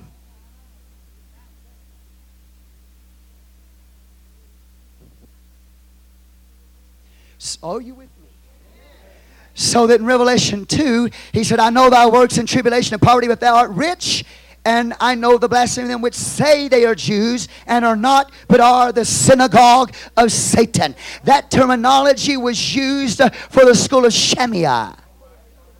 God is not saying in that passage that all Jews are of the devil. What he's saying, there's certain Jews who have a certain school of thought. That's the school of thought of Shammai, which says you got to become a Jew before you can get the kingdom of God, and the Jews shouldn't have any dealings with the Gentiles. They were called the synagogue of Satan.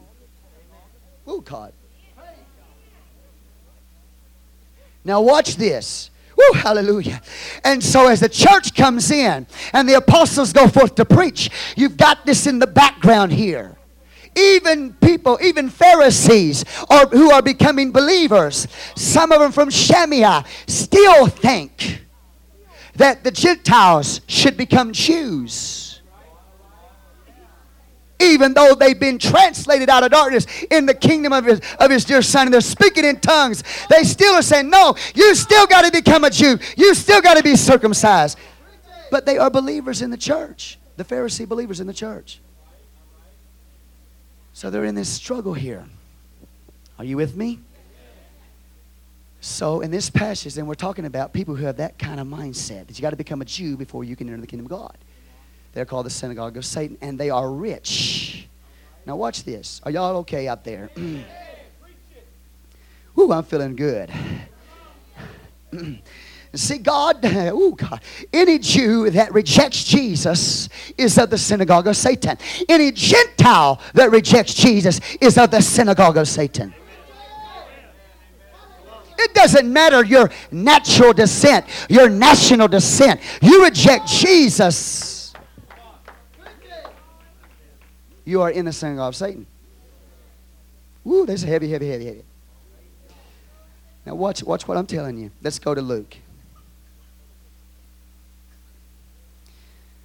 Well, hallelujah. Let's let's do this first before we go to Luke. And I'm going to have to close here because I'm running out of time. But let's see what happens then.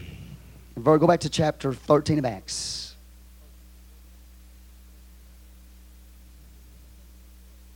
He goes and he said, in verse twenty-seven, for they that dwell in Jerusalem and their rulers, because they knew him not, nor yet the voice of the prophets which are read every Sabbath, they have fulfilled them in condemning him. Paul says, you didn't even know God. He's talking to Jews. He's not even talking to Jews in that synagogue. He's talking about the Jews that are in Jerusalem. He said they didn't even know Jesus. They didn't even understand the prophets. That's what Paul, a Jew, said. He said they didn't understand the prophets. They didn't know the, what? Are you with me? It's in the Bible. Why'd you get quiet on me?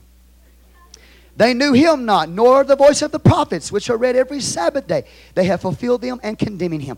All those prophets that they read was about Jesus. It pointed to Jesus.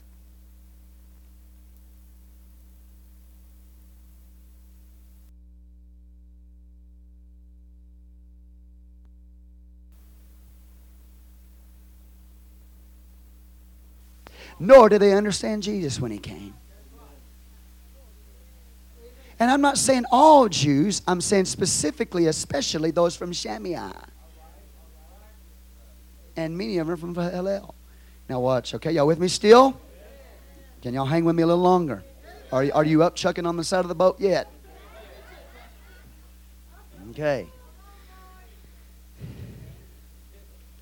And though they found no cause of death in him, yet desired they Pilate that he should be slain. When they had fulfilled all that was written of him, they took him down from the tree and laid him in a sepulchre. But God raised him from the dead. And he was seen many days of them which came up with them from Galilee to Jerusalem, who are his witnesses unto the people. And we declare unto you glad tidings, how that the promise which was made unto the fathers. What is the promise made to the fathers? That's good. You got it. It's the Spirit. It's it's. We are in the Spirit. We have been plunged into the kingdom. Amen. Are you here? I know it's hard, but just... the promise of the Father. You see, you have different ages in the Word of God. Not just in Jewish thought, but in the Word of God. You have the present age. You have, in the Word of God, the days of Messiah. And you have Olam Haba, which is the age to come. Now watch this.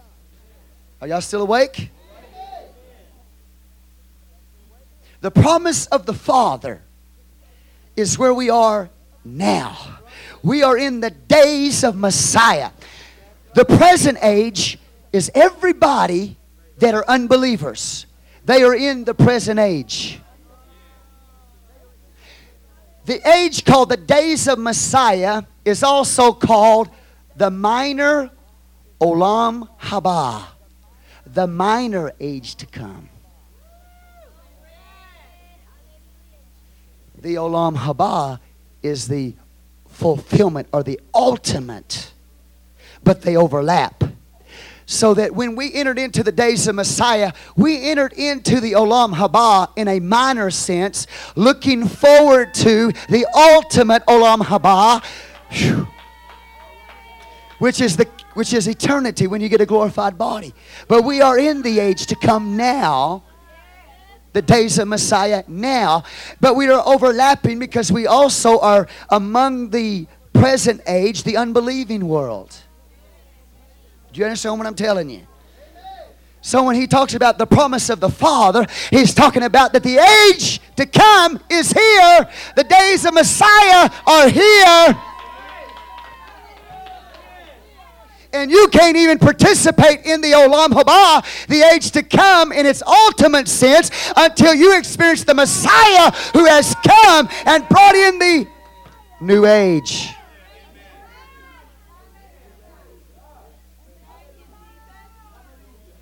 Woo. Now watch, are y'all with me here? Y'all with me here? Read the book of Hebrews. The Bible says this. Here we go. Okay, you say the promise of the Father. Did y'all, did y'all get that, by the way? Three ages. Present age, days of Messiah, or the minor, minor age to come, and Olam Haba, the age to come in its ultimate sense.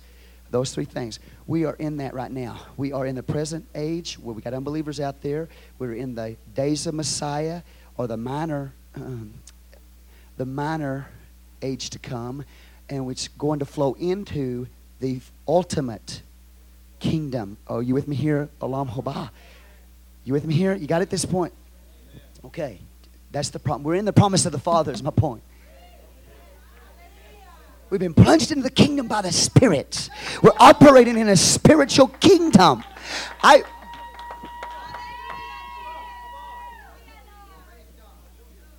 And so what Paul is trying to do, he's trying to get Jews and Gentiles who are in the present age to enter into the days of Messiah or to enter into the age to come so that they can enter into the ultimate fulfillment of the age to come. Trying to bring that gulf, bridge it. He's trying to bridge it, and he's telling them the way that's bridged so that you can inter- experience the promise of the Father, the days of Messiah, is through the blood of the cross. Woo! I feel the Holy Ghost.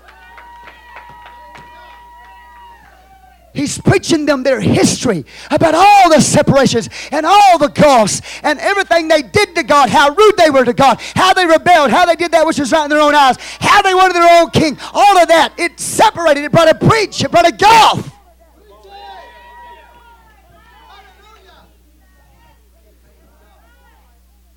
Man. Thank God he's got this kind of passion.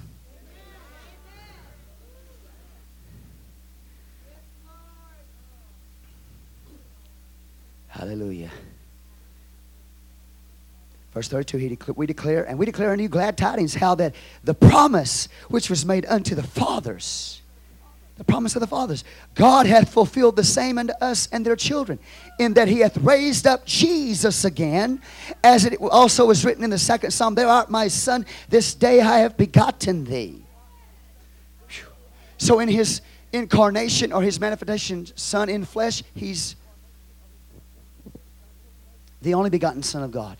In his resurrection, he's the first begotten Son of God. Are you with me here? And verse thirty-four is concerned that he raised him from the dead, now no more to return to corruption. He said unto his, uh, on this wise, I will give you the sure mercies of David. That from David's lineage is going to come the seed, is going to come the Messiah. From David, the Messiah, who is the sure mercies of David, is going to sit on the throne of Israel. Through this Messiah, he's not only going to save Jews, but he's going to save Gentiles, according to Isaiah. I believe it's fifty-five. It's all about Jesus.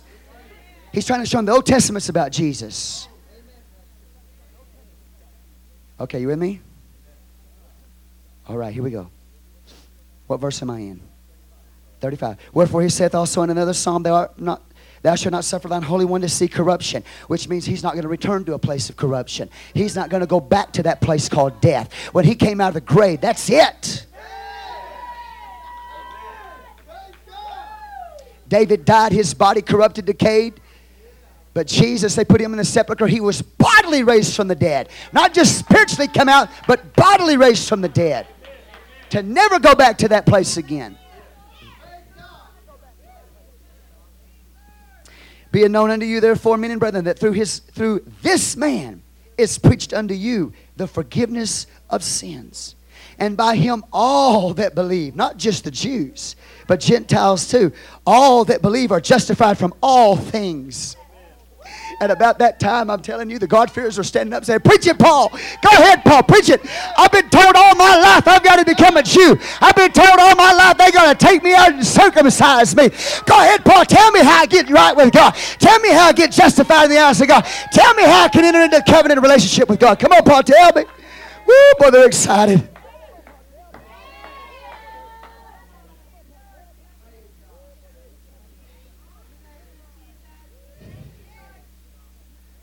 And by him all that believe are justified from all things from which they could not be justified by the law of Moses. You can't be, be justified by the law of Moses. It condemns you. Here's the point. He said, when Jesus came down on the cross, even the things that you could not be forgiven for under the law, like adultery and murder, Jesus has the ability to even forgive sins that were not forgiven under the Old Testament. Adultery and murder can be forgiven by Jesus in this time. Now, I want you to know that's good news for somebody that's committed adultery, and that's good news for somebody that's committed murder. You can be forgiven even of the vilest sin.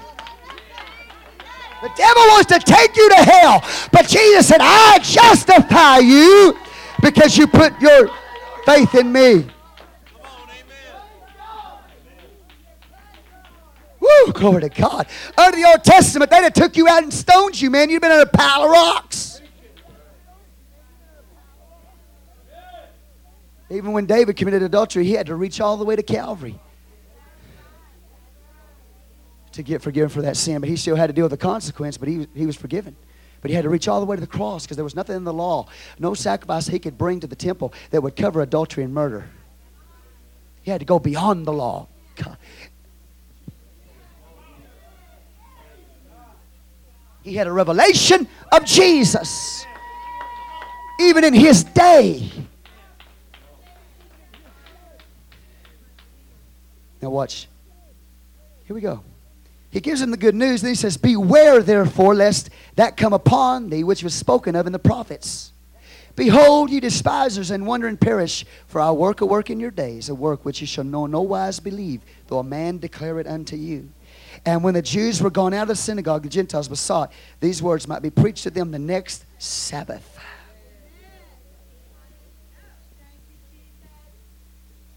Hmm. Now, what happens as a result of this message? You've got some of the Jews that are going to believe, and you've got some that's going to contradict, going to fight. Are you here? Now, here's my point. Watch this. Let's go over here. Let's see this great gulf then this, that Paul's trying to bridge. He's trying to bring them into the kingdom. Okay? Remember in uh, Revelation two nine, we talked about, Jesus said, thou art rich. You say you're Jews and are not, of the synagogue of Satan. Okay. They say you got to become a Jew before you can be in the kingdom of heaven. Paul's showing them otherwise. Okay, here we go. Go to Luke. Luke sixteen. Y'all remember the rich man?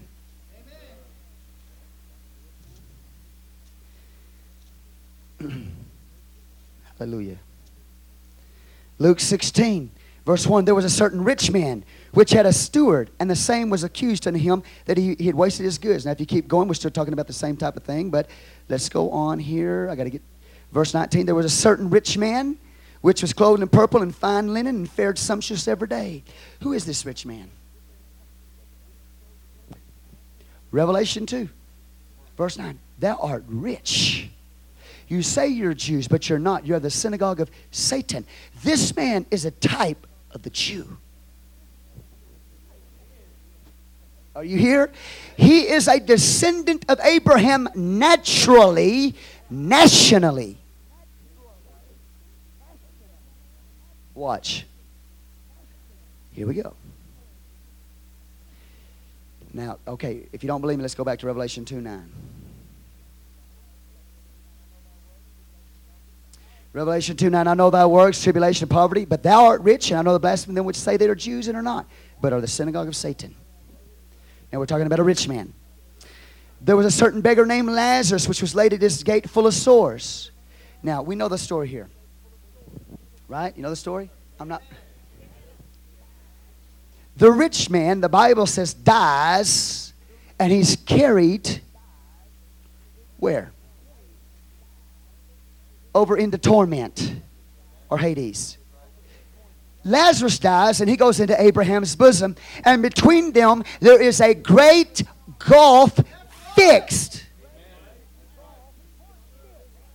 The rich man, being in torment, lifted up his eyes and he prays, Father Abraham, let Lazarus come and dip, let him dip his finger in water and place it on my lips or my tongue, for I am tormented in this flame. Abraham says, he can't go to you, you can't come to him, because there's a great gulf fixed between the rich man and Lazarus, and he can't put water on your tongue. Water's a type of the Spirit. So the rich man is a picture of the natural Israelite, the natural Jew, who's in need of water, or in need of the Spirit, or in need of a manifestation of the power and the Spirit of God in his life.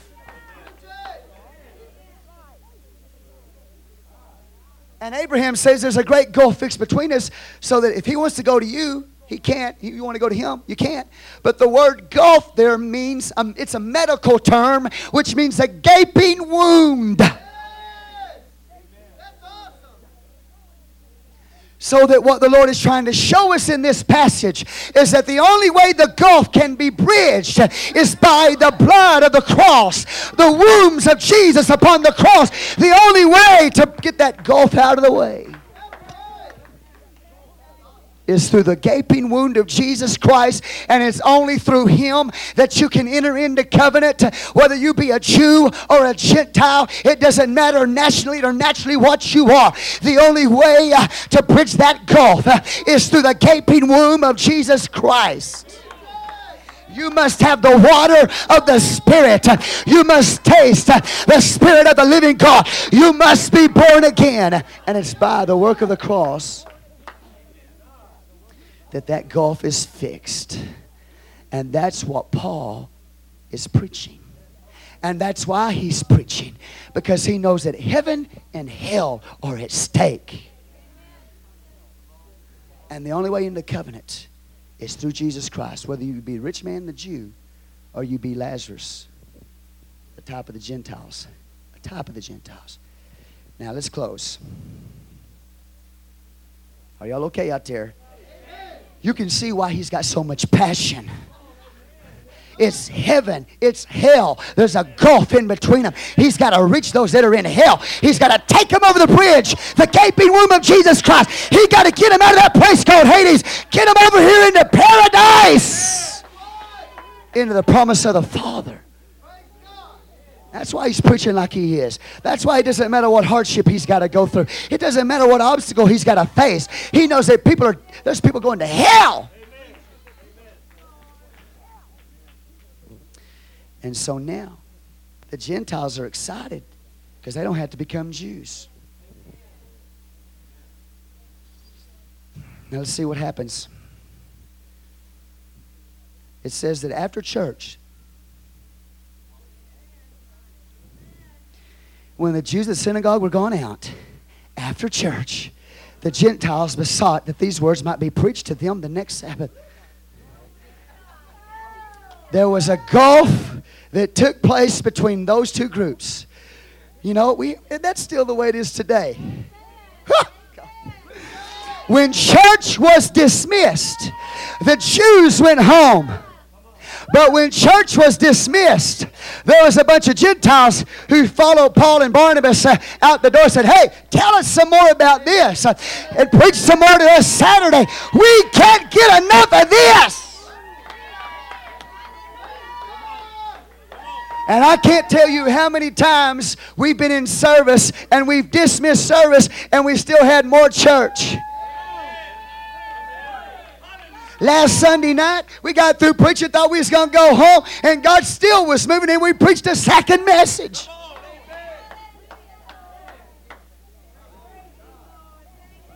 But there's always a great gulf between individuals. There are those who can't get enough of God and enough of His Word. If they got to, they'll follow you home to get more of God in His Word. And then you got some that are like the Jews. They heard the word and many of them believed it. But they just couldn't wait to go home, eat, eat dinner. I got to use every opportunity I can to get to you.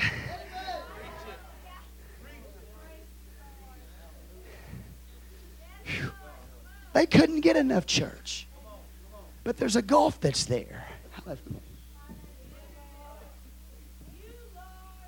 Hello? And the next Saturday came almost the whole city together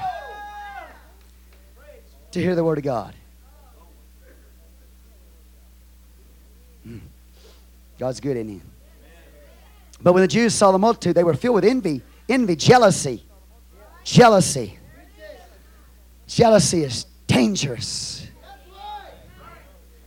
Very dangerous. Jealousy will destroy a church, or try to. Jealousy will destroy a home.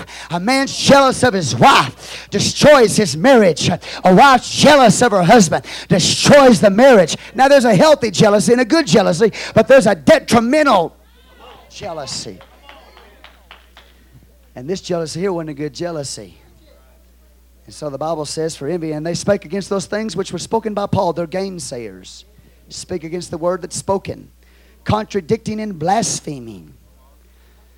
Then Paul and Barnabas waxed bold and said, it is necessary that the word of God should first have been spoken to you, but seeing you put it from you and judge yourself unworthy of everlasting life, lo, we turn to the Gentiles. And when he talks about everlasting life here, he's talking about literally the age to come. He's saying, you judge yourself unworthy of the age to come because you want to enter into the days of Messiah now. You cannot participate in the Olam Haba. Give God praise.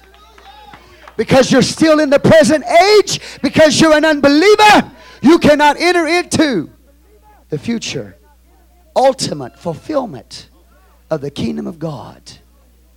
You can't do it. You can't do it without Jesus. He's the one that bridges the great divide by His gaping womb. That's why that message of the rich man in hell and Lazarus is given, not just to teach you about hell.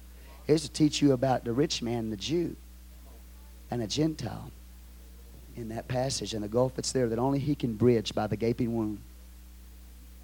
It's only by entering the covenant through His blood that you'll, you'll experience the Olam Haba. Now the scripture continues. God's good, isn't He? Say, so, well, you won't believe you, you judge yourselves unworthy?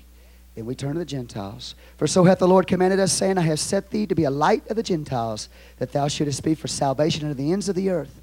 And when the Gentiles heard this, they were glad and glorified the word of the Lord.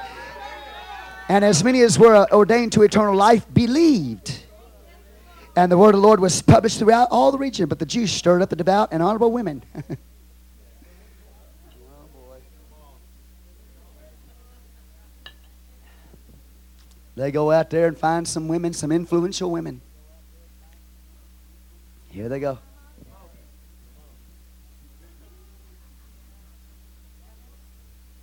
There's nothing like a godly woman. And there's also nothing like an ungodly woman. A woman has the potential to be something powerful and great in the kingdom of God, but she can also be a powerful tool of the devil. Shola Baba.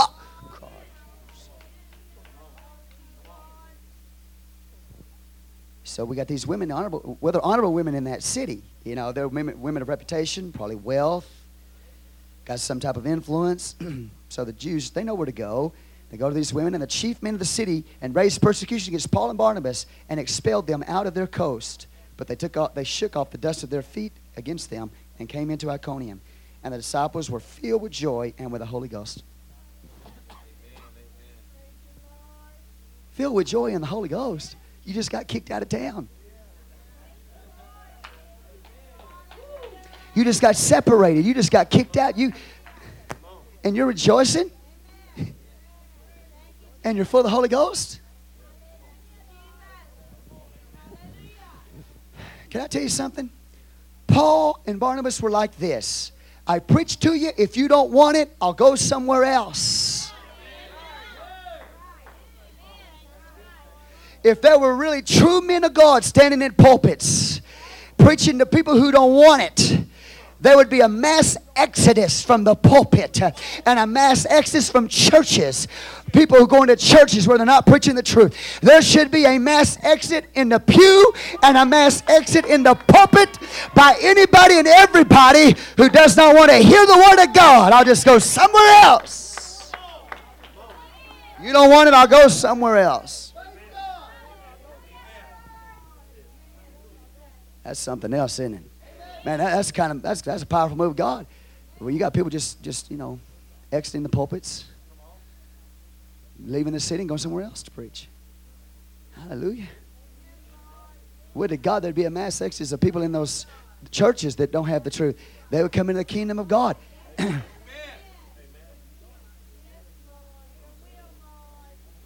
And they walk out there and they're just happy. Praise the Lord. Praise God.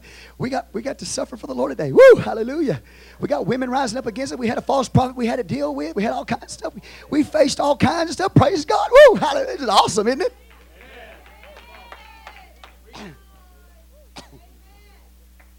Amen. Well, chapter four tells us they go to Iconium, then to Derby, and then to Lystra, and there in Lystra he's stoned to death. Stoned to death. Same thing.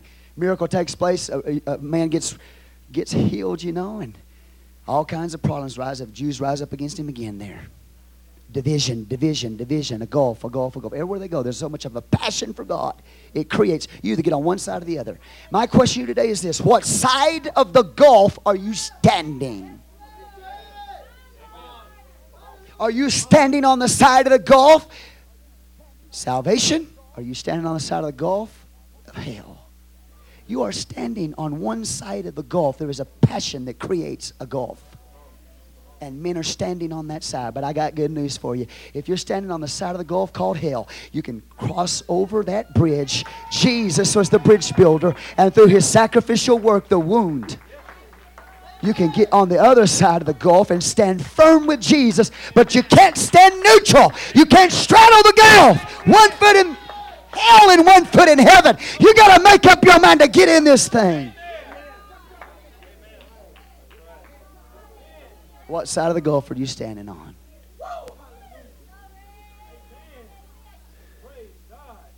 Hallelujah. He's up there in Galatian country, man, dealing with all kinds of stuff. Now they want to make him a god because this miracle took place in Lystra. They want to make him a god, then they want to kill him the next day.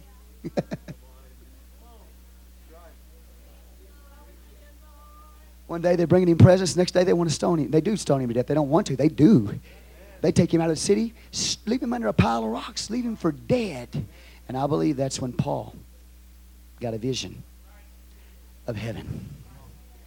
I believe that's when he saw heaven. And from that day forward, watch what he says. He said, there's a gulf inside of me.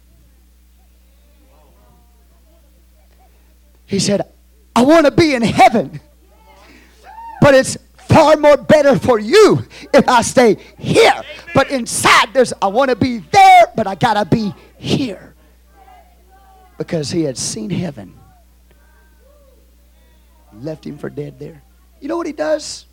Because I'm not going to have time to get in all this passage next week. I'd love to preach it to you. But I don't have time. What he does is, after the Lord, ra- they get around him, they pray for him. He's raised from the dead. If it was me, I'd have caught the first boat out back to Antioch and said, woo, man, that was rough. Boy, them rocks, they hurt.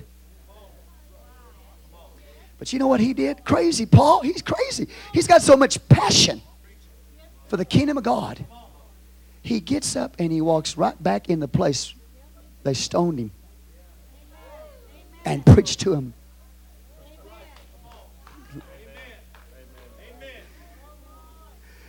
That is the kind of passion that creates a separation.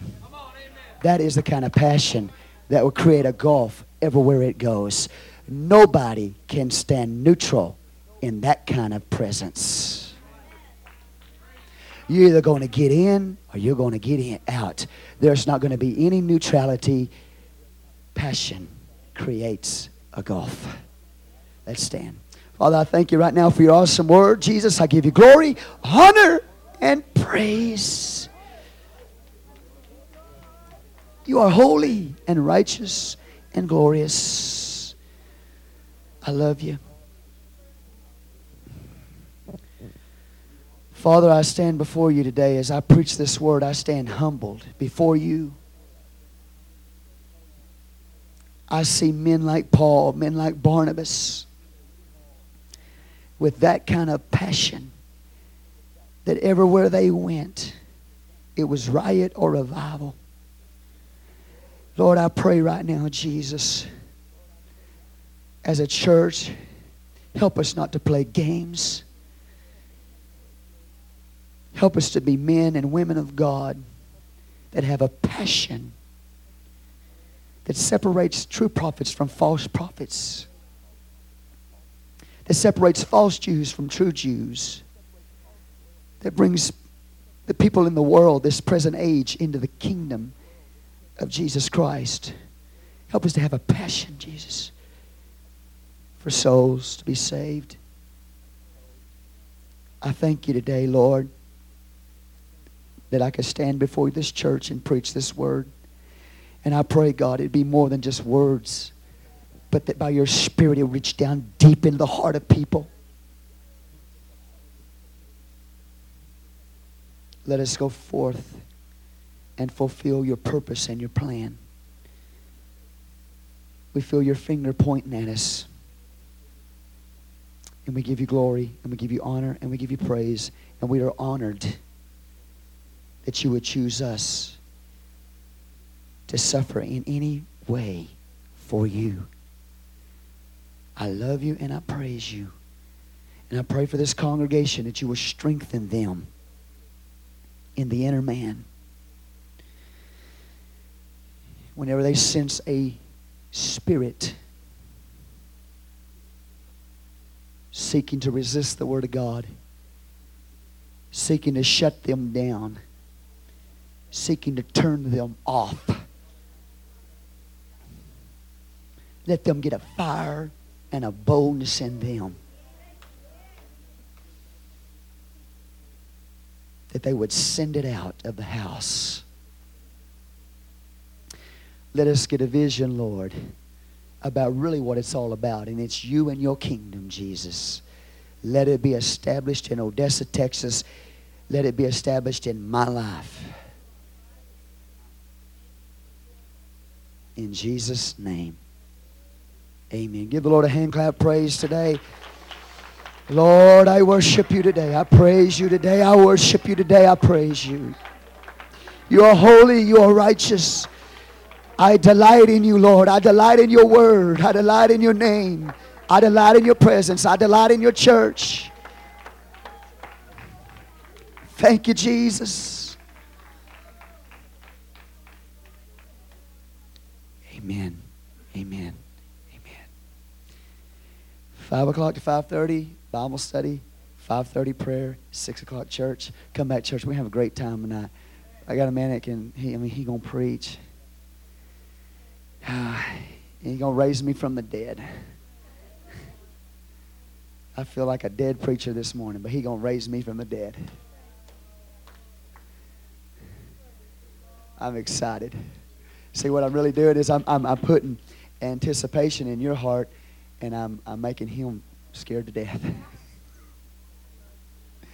But that's a good place to be, because then you trust in the Lord.